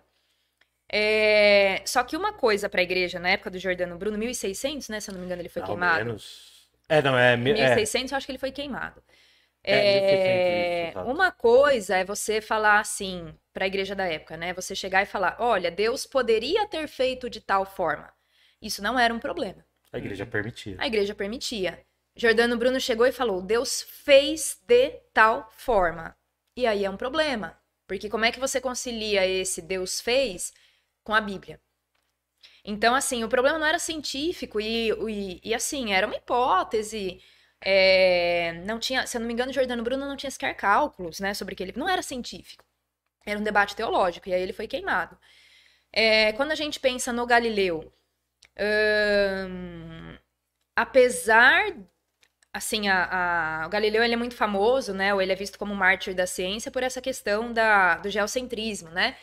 É, existiam outros teóricos que podiam trabalhar que defendiam o heliocentrismo. E o heliocentrismo se torna um paradigma logo depois do Galileu. É, a- o papel do Galileu para a ciência é muito mais em relação à mecânica, enfim, aos estudos de, tele- de telescópio, do que é, o próprio heliocentrismo. O heliocentrismo teria sido provado sem o Galileu. Então, eu não vejo que a Inquisição seja ali um momento de, de atraso da ciência. Até porque as vítimas da Inquisição foram outras, né? Foram pessoas comuns, foram pessoas que não eram cientistas. Sobretudo mulheres, né? Sobretudo mulheres. Então, assim, é, não, não acho que fosse, não. entendi. Tá? E, E- até porque quem era cientista ou era do alto clero ou era amigo de quem era do alto clero. Então esse povo não era queimado, não. Não, e tem um Só o de- Galileu que foi lá chamar o papo de burro, né? Aí, aí ele É. forçou a amizade. Não, ele mas nem é- foi queimado. né? E é porque é interessante, uma vez eu entrei na sala e você é, fui dar um recado e eu entrei na sala, você estava explicando isso, eu até fiquei para mostrar um pouco pra galera, né? Era legal a gente assistir a aula dos outros professores, eu, eu costumava Eu fazer isso. também. Eu acho isso muito importante. Mas era legal, você tocou nesse assunto. O problema ali na, entre a Idade Média e a Idade Moderna não era você ter hipóteses que iriam contra a igreja. O problema é quando você tentava justificar essas hipóteses com a Bíblia. Aí, Um, a um dos maiores problemas. A igreja fala: E é não, um não, não, aí não mexe no nosso E livrinho, velho. outra, é, uma, Entendeu? é um momento todo pós-reforma protestante, né? É, E não quer dizer que a igreja não é. queimou, a igreja foi desgramada também. Sim, não tô passando pano, É. não. Tô falando, você me perguntou da ciência, É, tô falando não, da não. ciência, né? É. É, reforma protestante é de 1517, então eles começam a perder fiéis, territórios, poder político, dízimo e tal, e eles se fecham. A igreja tá Então, pistola. Esse povo que veio depois de 1517 tinha que ter todo o tato, toda a coisa, tanto que o Jordano Bruno não teve, foi queimado. Galileu não teve, chamou o Papa de burro e foi processado, preso e tal. É, mas assim, é, é o que eu estudo, né? Quando os cientistas, vamos chamar eles assim, quando eles provavam, a igreja mudava sem grandes problemas. O paradigma científico, porque não é da área dela. É, e ela, ela tem um guarda-chuva que é sensacional, ela, se- ela sai de todas com essa, né? É, então. Ela diz que foi assim que Deus fez. É, Então, é, é o Big Bang, foi assim que Deus fez. Deus ser, ser- Deus fez assim. porque Deus um- não é o carinha da varinha de condão. Tem uma Pronto, bara... É, porque tem um barato muito louco, porque assim, a galera acha que existe a teoria do Big Bang só. Existem Muitas dezenas de outras, teorias. Muitas outras. Mano, ela estuda isso, velho. Ela estuda essas loucuras todas aí, cara. E- Vai ser queimada, é bruxa, mata. Queima na fogueira, satanás. É, dependendo de como as coisas evoluírem. Ou do jeito que tá. É. Você não acha que a gente vai virar um. Como que chama aquilo lá, anjo? Handmaid's Tale? Não é? Você não acha que a Olha. gente tá nisso daí? Tá mó nisso daí, velho. Olha, eu acho que se a gente não cuidar, por isso a minha implicância com essa divisão dentro dos movimentos e tal. porque conto da Aya, velho. vira um negócio desse. Porra, o conto da Aya. É. Eu não li ainda, hein? Mas eu vou ler. Mas assim, onde é que. Ah, na a questão da teoria do Big Bang. Ela é desenvolvida por um, por um padre, que também era astrônomo. E o primeiro ataque que ela recebe era que era a primeira teoria que se pretendia científica, mas que botava um começo no universo. Porque até então, para a ciência, o universo nunca tinha tido um começo. E ele vai ser criticado por tentar usar a ciência para justificar a religião. Isso é muito foda. E a, a igreja compra o Big Bang, né? Defende e tal. Eu não vou lembrar das datas, faz muito tempo que eu, que eu terminei a minha dissertação. Mas ela defende coisa assim, antes ainda de ser um paradigma, enfim. O Big Bang se torna um paradigma científico, né? O discurso científico dominante na década de 40, quando vem os estudos atômicos, né? Para desenvolver a, a bomba atômica e tal. E aí o Big Bang é provado é, pela física, né? Pela física e pela química Surge a pela estrutura do entropia, assim, átomo, sim. na- pela estrutura do átomo, a Isso. formação dos átomos e tal. É, antes de ter todos esses cálculos, quando ele era uma possibilidade matemática, a igreja já comprou a ideia.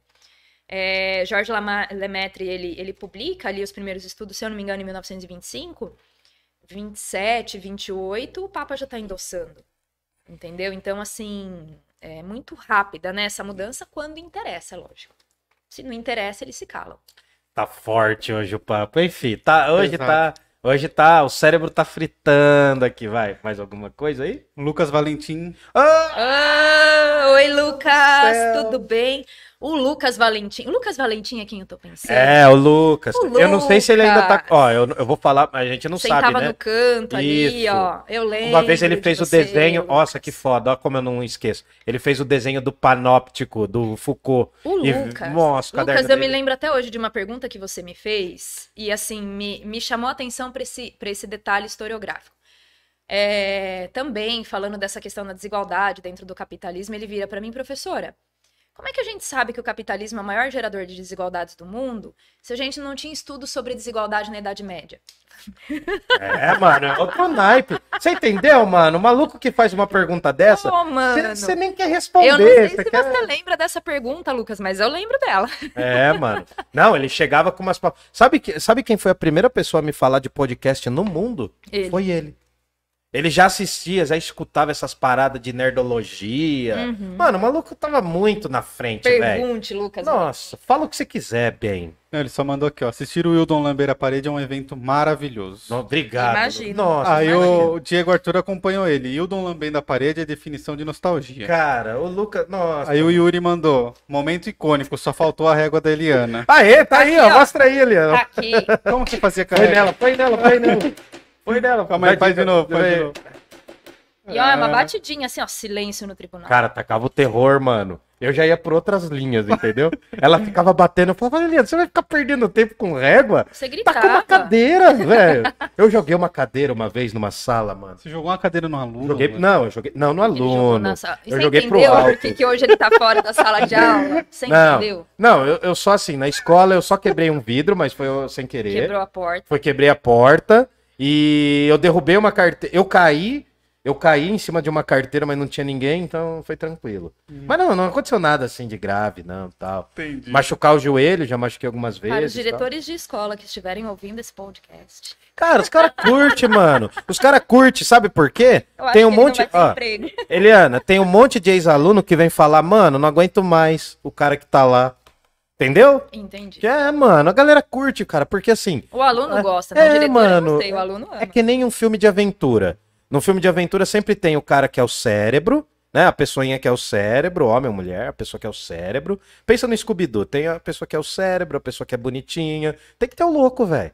Se não tiver o louco, não contrabalanceia. Tem que ter o salsicha. É, mano, eu quero trazer. É, tem que ter. Você é o salsicha do par. Sou... Não, é que o salsicha é lento. Ele tá mais pro Scooby-Doo. Eu tô mais pro Scooby-Doo. Mas, cara, tem que. fome, cara, né? você vai ver. Eu quero trazer a Cláudia aqui, que é de biologia. Hum. A Cláudia é figura também. Só que ela, ela era, como o Maquiavel explica, né? Ela era temida. A Cláudia, quando ela começava no primeiro ano da aula, Nossa. todos os alunos ruins odiava. Todo 80% da escola odiava ela no primeiro ano. No terceiro ano tava todo mundo chorando quando ia se formar. Por causa. Mano, ela foi, ela foi para a ninfa tipo 15 anos seguido. Mano, era surreal, cara. Ela é gente fina. E manja nos pilates, né? Manja nos pilates, no, ascobra... no acrobatismo lá, tal. Meu malvado favorito. É, mano. Não, ela é, É, demais. por aí. Ela é temida. Cara, a gente fez um triunvirato. Era eu, você e ela, mano. Os professores mais zica da escola. Olha. A gente fez um triunvirato, cara. A gente fez um trio ali que era, era bravo. Você lembra que a o modelo de, de avaliação mudou por nossa causa? Eu e você, de tanto encher o saco, né? Ah, eu sempre fiz a minha. e- Ah, então. É, mano, a gente de tanta gente Pode isso, louco. pode. Então vambora. Então.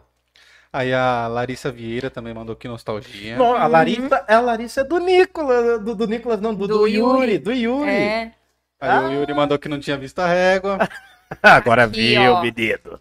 Aqui, ó. A Isaura mandou boa noite. Minha Põe avó, na régua, põe na régua, avó, põe ela na tem régua. YouTube. Boa noite, Isaura. Aí temos aqui. Isabela Pita mandou outra pergunta. Pergunte. A Isabela não conheceu a régua. É, ô, Isabela. Eliana, acho que pra mim você se tornou referência pela forma que você chegou na escola. Se dedicou aos alunos e principalmente olhou para as dificuldades e sempre esteve pronta para resolver cada uma. Ai, sua linda. É, Eu então, vou chorar. É, Obrigada, é. Isa. Obrigada, Isa. Obrigada mesmo. É uma honra. Pagou a mensagem que tinha mandado, Diego Arthur. Acho que a Eliana definiu bem a construção da referência. O Wildon não sei nem se sabe, mas me ajudou muito no momento mais foda da minha vida com a aula de filosof... filosofia. É, eu falava que não era aula de filosofia. Não É que- tem como não ficar marcado. É, eu dava umas aulas meio avulso, às vezes tava de saco cheio da escola. Cara, tem hora que o professor não tá aguentando, mano. Você não Ah, quer mais dar imagino, conteúdo. né? Você quer chegar e trocar uma ideia. Sentava todo mundo lá no fundão, falava umas groselhas. Era nessa hora que eles achavam que eu doutrinava, mano. Quando eu falava da minha vida. Levava lá meu marca-passo, falava das minhas viagens. Aí o Zezinho lá, o Zezinho, o Zé Ruelinha, Ah. falou, ele doutrina, né? E a Júlia Biscola. Ah! Oi, nossa. Júlia! Oi, Júlia! Gente, momento nostalgia total aqui. Pra Nossa. todos, Que pelo saudades de vocês. né? Mano, a Que Júlia era demais, velho. Nossa. Ela mandou assim, ó, estou me sentindo na sala de aula de novo, os professores fodas demais. Ô, nossa. Ah, Júlia, e ela nossa, teve a que educação de saudade. não escrever fodas, ela escreveu fotos. Cara, essa mina, Gente, desde o primeiro ano, é, ela foi pra propaganda e marketing, a Júlia. Uma parada assim, eu posso estar enganado, tá, Júlia? Acho que ela foi pro, pra Goiás, junto foi, com a Boa, foi, foi. com a Gabriela Boa. Meu, a Júlia Bíscola, ela tem um talento pra falar. Meu, se ela cuidasse do nosso Instagram, nossa senhora, essa mina tem um talento tem, se comunicar. Tem, tem. Ela era uma graça, eu falava assim, né? Você parece uma bonequinha. Eu, eu chamava ela de biscula, bi- é, biscoita, sei lá. Ela era muito gente fina, mano. Era ela era muito Fala engraçada, Bem, né? dava Fala bem, muita uma risada. fofa, uma fofa. Nossa, só tinha louca nessa sala, mano. Ela. Lembra da Amanda, mano? Lembro. Amanda Krupp, Amanda tinha- Krupp. nossa, lembro. Mano, essa Leonardo. turma. Leonardo, nossa. Gente, a turma toda. Letícia, você fez o teste de quem era você no Enchi Treta?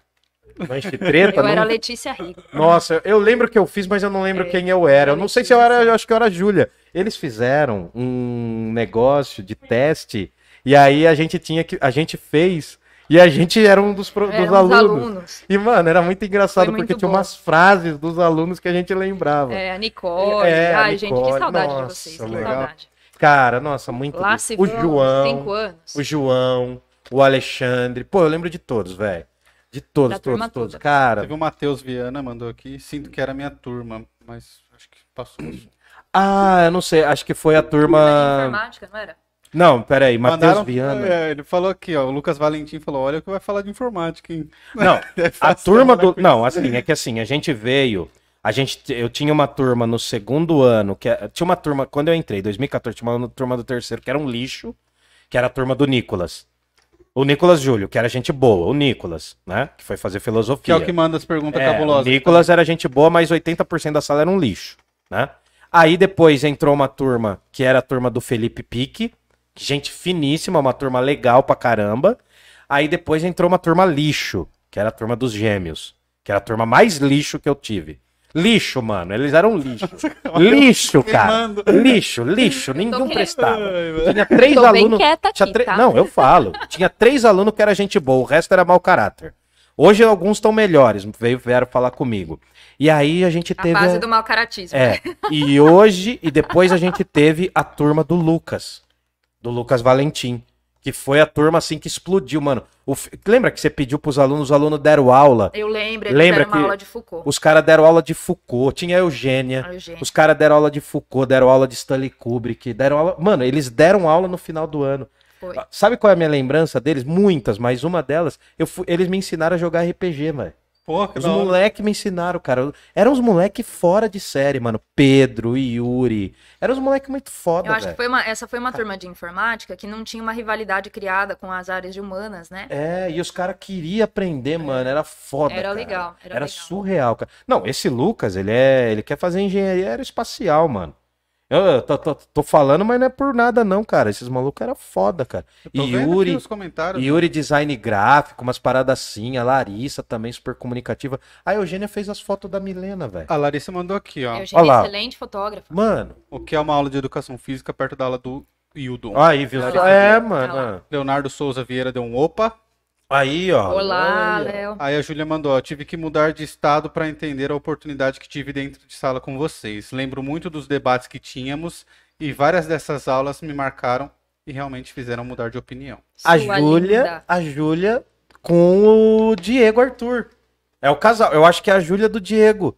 Eles são um Não, casal. Da, da Júlia É, Biscola? Não, não. Se for a Júlia Bíscola, é a que foi pra Goiás. Isso. Se for a outra Júlia, é a que foi pra Minas. Aí é a Júlia do Diego. Não. A Júlia Bíscola foi pra Goiás, eu Pra- acho. disso eu sei. É, É, eu acho Júlia que foi Bíscola. ela. Ah, então foi ela, é, é verdade. Bom, aí o Leonardo Souza da Silveira mandou, e aí Eliana, tudo bem? Há quanto tempo? Olá, Leonardo. Tudo bem? Esse é o Leonardo que vocês falaram agora há pouco.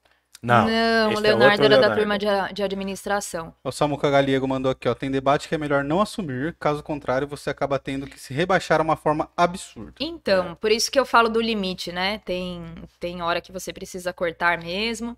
Eu acho que tem hora que não vale a pena o debate. Dependendo do contexto, você arruma pra cabeça. E eu acho que depende também com quem você tá debatendo. Concordo com, Ah, com com o. Samuca, né? Precisa ter uma base ali de respeito, uma base racional, que senão não vai funcionar mesmo.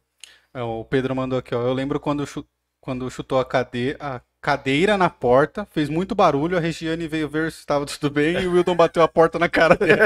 Vocês estão entendendo porque eu tô falando É, mano, é, né? É, estão- é. É, vou acelerar uns comentários aqui que a gente tá quase É o Pedro, mano. Nossa, velho, foi louco esse dia, mano. Foi louco, mano. E teve um dia que eu tava criticando o sistema e entrou a diretora da escola, Foi velho. ótimo. Nossa, cara. Aí depois veio a rebelião do micro-ondas. No- não, nem fale Nossa, dessa daí. Nossa. essa história. Essa rebelião do micro-ondas é, é Enfim, pesada. deixar pra lá. É, pesado. pesado. Bom, Vocês o- viram o que é uma escola? O que que é uma escola, resumindo? Uma cadeia. Uma cadeia. Tem banho de sol. O que que é uma Pergunta escola? pra Eugênia É. o que Foucault acha da escola. É, mano. O que Né? que é uma escola? É um lugar de louco, velho. A diferença da cadeia da escola é que na escola precisa pedir pra ir no banheiro. É, só isso. É a única coisa. É. Exatamente. Na escola tem menos banho de sol. É. Bom, aí o, Leonardo deu risada aqui e falou: o povo lá da escola ainda lembra de você por causa da régua. A maior parte, nossa, te odiava por isso. É óbvio que odiavam, mas era uma batidinha assim, ó, silêncio no tribunal, melhor do que gritar. Cara, ela ficava, sempre mano. Eu achava detestei. insuportável, velho. Ela ficava. pá, pá, pá. Eu sempre detestei professor que gritava, sempre detestei. E, e uma das coisas, assim, um dos momentos mais é, chocantes da minha carreira foi. E aí eu não estou criticando a escola, eu acho que era um lugar de muita. A liberdade tem muitos, é, muitas consequências, né? Sim. Então, se era uma escola que dava muita liberdade para o professor e para o aluno, eu acho que o aluno se sentia na liberdade de atravessar o nosso raciocínio, de falar e tal. É, mas é uma escola muito querida para mim, de quem eu tenho saudade. É, eu trabalhei em escolas em que, imagina, era loucura, assim, e aluno subindo no ventilador se deixasse, sabe? O pior mundo da rede pública eu já trabalhei. E aí era uma questão de você disciplinar. Mas eu acho que um dos momentos mais chocantes da minha carreira foi perceber que existem lugares em que você não precisa pedir atenção do aluno usando métodos medievais. É chocante, você olha assim, você fala, cara, por que que não é assim em todo lugar? Por que, que esse respeito pelo professor não pode acontecer em todos os lugares, né? Foi, foi difícil pra mim, assim, sabe? Perceber que eu não precisava da régua, né? Não Uhum. precisava fazer esse tipo de barulho. É, é, para mim é um dos maiores símbolos da desigualdade, porque depois eu voltei, né, pra, pra rede pública e tal, no, no momento da minha gravidez, enfim. Voltei um- algumas escolas mais difíceis, é, e eu já não usava mais a régua, né? Já nem sabia mais onde ela estava e, e chegar e falar, cara, seria bom ter ela aqui, sabe? Sentir essa saudade de novo foi atroz pra mim. Então, é, a régua é uma relação de. Hoje, hoje eu odeio, hoje eu não usaria mais, hoje eu acho medieval, e hoje pra mim ela é um símbolo da desigualdade educacional brasileira. De eu saber que tem lugares em que eu me posiciono na frente da sala e o aluno fica quieto, E saber que tem lugares em que, se eu não usar, se eu não bancar louca e não usar um método muito diferente de chamar atenção, eu não vou ser ouvida. Né? E, e eu acredito de coração que todo aluno merecia ouvir o professor. Eu parei de Merecia. gritar quando eu perdi a voz, fiquei uma semana sem voz. Eu nunca Depois- perdi voz então, assim por gritar em sala de Depois daquele dia, mano, eu falei, não, não vou, eu não vou ficar doente por causa disso. aula. É Aí eu ia no meio da sala, cruzava os braços e ficava esperando, mano. Então, eu nunca fui Como? dessas de esperar o silêncio, né? Não, mas daí eles faziam silêncio rápido, porque eles viam minha cara de É, mal. Enfim. Eu, eu acredito de coração que o aluno precisa ouvir, né? Que ele precisa ter oportunidade de ouvir. Então, Ele tem o direito. ele tem o É direito. mais do que então, oportunidade, é direito. mano. Exatamente. Então, eu usava o método que fosse necessário. A Milena mandou. Quero, para fechar a polêmica mais polêmica da sala dos professores. O que, que é, Milena? Quero pra fechar a polêmica mais polêmica da sala dos professores. Ah, tá, tá. Qual é a polêmica mais A polêmica? polêmica mais polêmica? Cara, eu passei dois anos sem ficar na sala dos professores no intervalo. Cara, eu- nossa, meu. Eu, eu achava assim, no começo eu achava um lugar muito depressivo, depois era o único lugar que eu conseguia ficar. Lá pra É, 2000. Em quando eu 2018 trabalhei- eu só Quando ficava eu lá. trabalhei com, com o Wildon, ele não frequentava a sala dos professores, né? Isso é uma polêmica. Isso é uma polêmica. Ah, cara, de polêmica. Eu não sei, vira um momento desabafo, assim. é- é, de novo, né? Hoje eu tô num lugar onde as pessoas eu acho que são mais bem resolvidas, mas tem sala de professor que é difícil, Que é tóxica, né? que é tóxica. Tem momentos da sala dos professores que é tóxico, cara. Assim, de novo, né? Lugares onde o aluno é muito desrespeitado ainda existem. E parece um círculo vicioso, né? Quanto pior a escola, hum, menos respeitado é o aluno e mais tóxica é a sala dos professores. Mas sabe que uma coisa que me nojava, assim, é que tinha certos profissionais, não tô nem falando de professor, certos profissionais que se relacionavam com a psique dos estudantes, que chegava na hora do intervalo e falavam uns absurdos, cara.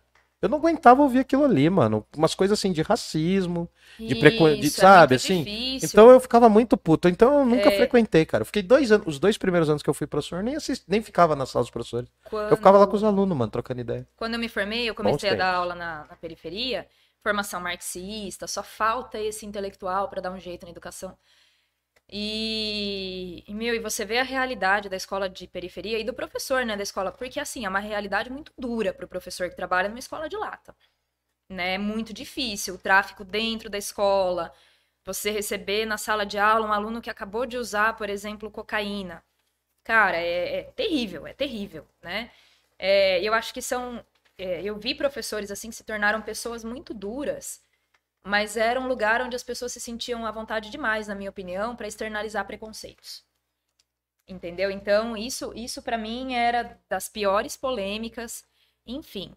É, e hoje, né, eu tô num lugar muito mais legal onde a gente discute, sei lá eu, se é o Estado quem molda a sociedade ou a sociedade molda o Estado. Meu sonho. Então, Na, na sala dos professores? sim, Nossa com, não, eu discuti isso com, com a minha chefe, discuti, né? A gente Pô. conversou um pouquinho sobre isso essa semana, é, mas muito rapidamente. Então, Quer meu currículo? Leva nesse... meu... Olha, eu acho que depois de tudo que você contou, Não, não, nunca, nunca. Ah, mas a- lá ensina alemão, lá ensina ensina alemão, alemão. né? Ich spreche ein bisschen Deutsch. Kein Ah Problem, kein ah. Problem. Ich spreche auch gut Deutsch. En- Aí, ó. então, acabou Gastou. o que ele sabe, gastou o alemão. É, enfim. Então eu acho que depende muito, a polêmica depende muito da escola, mas eu acho que quando a gente discute o aluno, sempre é, é polêmica e o professor discute o aluno mesmo, né? A gente precisa disso. Mas é Mas enfim, é, é, não, eu acho que eu acho que assim essa fantasia que talvez o aluno tenha de que a gente passa o intervalo falando mal deles e tal. Imagina, a gente passa o intervalo falando besteira, tirando sarro um do outro, discutindo, Tomando café, meu tomando Deus. café. A única coisa que, a única Acho que a sala eu não dos tenho. professores é menos emocionante do que vocês imaginam. É. Coloca creme no, no armário do professor, é. O quê? Colocar o quê? Você lembra do creme que eu coloquei?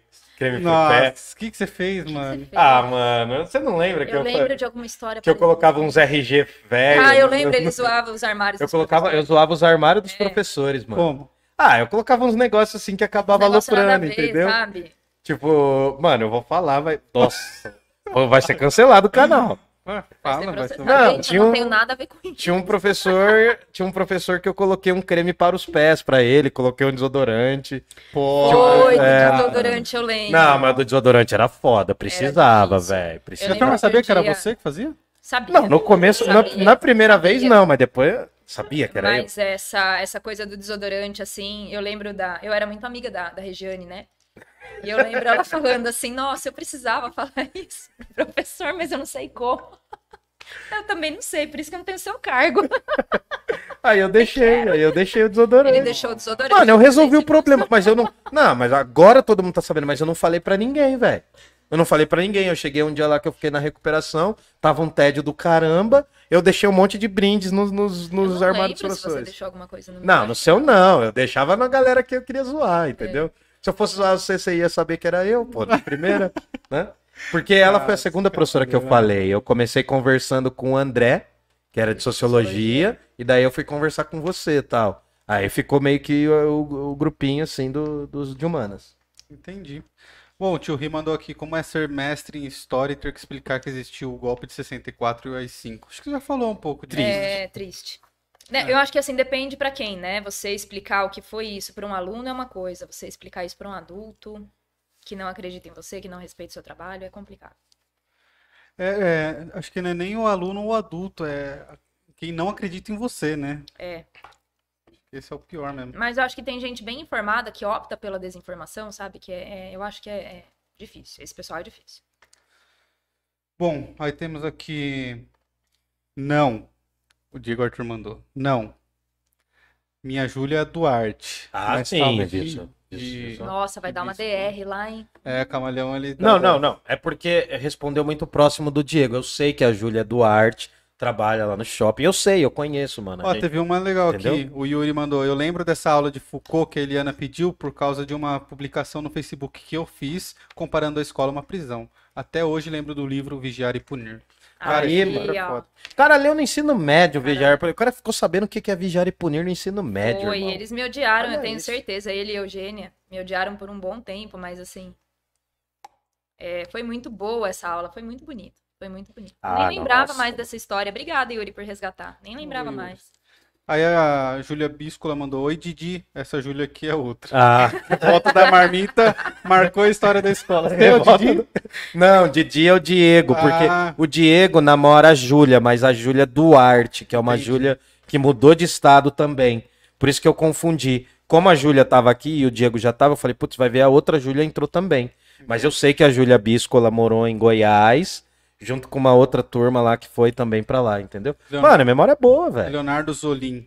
Leonardo Zolim que eu tava falando. É ele esse Leonardo que eu tava é. falando. Uma Leonardo. Ele tá terminando direito, acho que terminou, já é advogado já, mano. É. Queridos, muita saudade de vocês. Saudades, Léo. Aí, ó. Saudades. Aí o Léo Souza mandou: opa, esse Léo aqui no caso não é o da turma de administração, mas de boa. Aí o João Marcos, ah, que saudade inesquecível. Putz, E a revolta da marmita. Ah, é o João, é o João. O João Marcos, cara, da, da, da turma. Nossa, da revolta da marmita, mano, eu me ferrei demais. Aí o tio Rei mandou aqui, ó, no Império Mongol de Lian, não se comportar na sala de aula, você poderia ser condenado à escravidão. Caraca.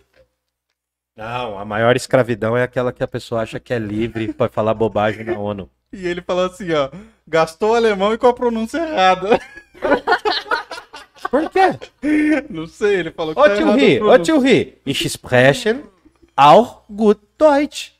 Ué, das habe ich nicht verstanden. Isso eu não entendi. Ah, eu falo um pouquinho Olha, sim, se o fiote. Hildon que morou na Alemanha não sabe falar isso, muito menos Não, eu eu. morei, não, eu fui duas semanas pra lá, mas eu, eu desenrolo, eu Não, desenrolo. pra mim você contou que tinha morado. Não, ich habe Hunger. Eu tenho fome. Não, eu sei umas frases.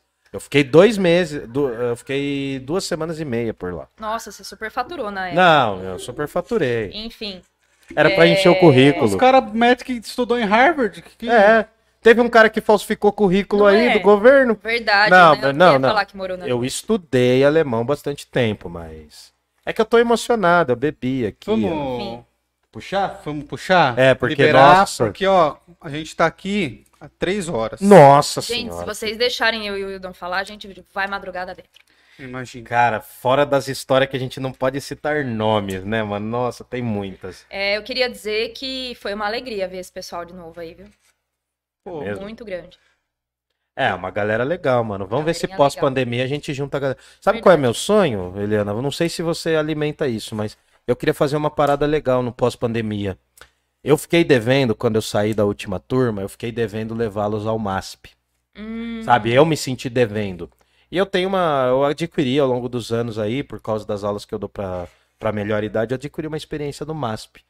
Eu queria, no momento pós-pandemia, daí eu vou te chamar, a gente Vambora. combina com uma certa antecedência. Eu queria levar uma galera, ex-alunos, eu queria principalmente ex-alunos. Bora, a gente faz É. um chamado nas A gente faz um sociais. chamado e convoca a galera, provavelmente em galerinha. janeiro, fevereiro, a gente convoca a galera pra ir um sábado ao MASP, Que legal. faz uma ação Que lá, a legal. gente troca uma ideia, dá pra levar um, quantos forem, entendeu? Não é? Faz um piquenique. É. A Nicole Giovanna apareceu aqui. Nicole! Ela mandou assim, ó. Era aloprada, velho. Ela mandou Nicole assim. era doida. Meu Deus, que saudade. Guarda essa régua, senão vou ser obrigado a roubar de novo. Ela roubou. Foi menina. você, Nicole! Foi você! Essa daqui já é a Matilde segunda. Ela roubou a Ela régua. roubou a regra. Nossa senhora, essa era aloprada. Mano. Ai, caramba. Enfim, Bom, E é aí? isso. Vamos liberar a, A Eliana, porque ela vai trabalhar muito ainda. Amanhã, às 5 horas da manhã, ela vai estar acordada. Vou. Diferente Gente, de nós. É. Não, eu vou estar acordado porque eu vou Você acorda correr. 5? É. Ah, para. pergunta, pergunta pra Júlia Bíscola. Ela falava que eu fazia academia. Tá malhando, Sor? Era uma frase lá de 2014. Mas você não acorda 5 da manhã pra correr. Não, acorda às seis. Aí tá vendo? Você, você superfatura suas Não, informações. mas é que ela vai Não é. acordar às cinco e meia. Eu vou acordar às eu vou seis. acordar às 5 amanhã. Às cinco? Nossa, então tem que descansar mesmo. Ah. Vamos. Bom, quero agradecer o convite. Anjo, você tem alguma pergunta? Você quer aparecer aqui na tela? Vem aqui. Aparece na tela, velho. Ai, meu quer. Deus do céu. né? Bom, quero agradecer por ter aceito o nosso convite. Foi muito legal. Gostei muito do nosso conversa aqui hoje. Espero Muito que você obrigada. possa voltar um dia. Opa! É... é isso. Muito obrigado, de coração. Obrigada Foi um dos mais eu. legais de, de, de participar. É, o Legal. tempo não rola, né? A gente desenrola, putz, é E- muito papo, né? Nossa, é é uma honra pra mim estar aqui, é uma honra estar com o Wildon de novo. E, Porra, honra é nossa, minha. e ver, ver tantos ex-alunos. é, Nossa, gente, muito legal, muito legal. Tô muito feliz. Hoje eu tô feliz. Eu não tenho coração, só quem coração chora, né? Eu tenho coração. É, não, mas é, é incrível, assim, porque essas experiências aí, ter passado por essa galera é demais, mano. É mesmo. Espero que eles tenham levado alguma coisa da gente. Espero que estejam todos muito bem e felizes. Se cuidando, Se claro. cuidando. Bom, eu vou Põe a câmera em você, gordinho. Calma, filho, calma. Dá. E é isso. Todos os, as- os telefones, os Instagrams estão todos aqui na descrição. Quero agradecer a todo mundo que colou aqui com a gente. Valeu agradecer mesmo. de novo a Eliana por ter aceito o convite. Obrigada eu pela oportunidade. Galera Quero do. Antitreta que colou É, em peso. em peso. Adorei te conhecer. E é isso. Vamos, vamos puxar o carro? Bora. Se você acredita no nosso trampo, faça Pix, que é o nosso pix, arroba parlapodcast.com.br, Como? pix, arroba parlapodcast.com.br. Se você quiser ajudar mensalmente, nós temos o Apoia-se, que é apoia.se barra parlapodcast. apoia.se barra parlapodcast. Mas lembrando que a melhor forma de contribuição que você pode nos dar é deixando seu like, comentando, espalhando esse vídeo, manda para todas as galera que você puder. Curta, compartilhe, comente, acredite no Parla Podcast que a gente tá trampando pra caramba. Foi uma honra, eu vou fechar com a mesma coisa que eu comecei. Você me ensinou a dar aula. Se eu aprendi, eu não sei. Eu né? tentei. Você tentou, mas foi você que no meu primeiro ano, você que limitou as minhas loucuras. E olha que eu fiz muita loucura. Nossa, Nos ainda tá primeiros assim. anos ainda isso... tô- Gente, isso Tá é porque eu limitado. limitei. É. Mas eu, eu- não, eu considero você a patrona da minha educação. Eu comecei a entender Ah, o é que era educação em prática graças a você e a Cláudia. Muito né? obrigada. A Cláudia com um jeito mais duro, você com essa régua do demônio, né? Mas eu agradeço muito porque eu aprendi a ser professor por causa de você. Muito e obrigada. a lacuna que o Daniel deixou, a gente vai ter que perpetuar, porque faz falta esse filho da mãe, cara. Faz eu amo esse mesmo. moleque. Era isso, galera. É isso. Beijo, gente. Beijo, galera. Beijo Muito no obrigado. Parla Podcast. Fecha nela que é melhor do que a Jundiaí gente. não tem heróis. Jundiaí não tem Jundiaí não tem heróis. E é vida longa ao Parla Podcast, hein? Vida longa. Rumos. Obrigado, Eliana. Valeu. Obrigada.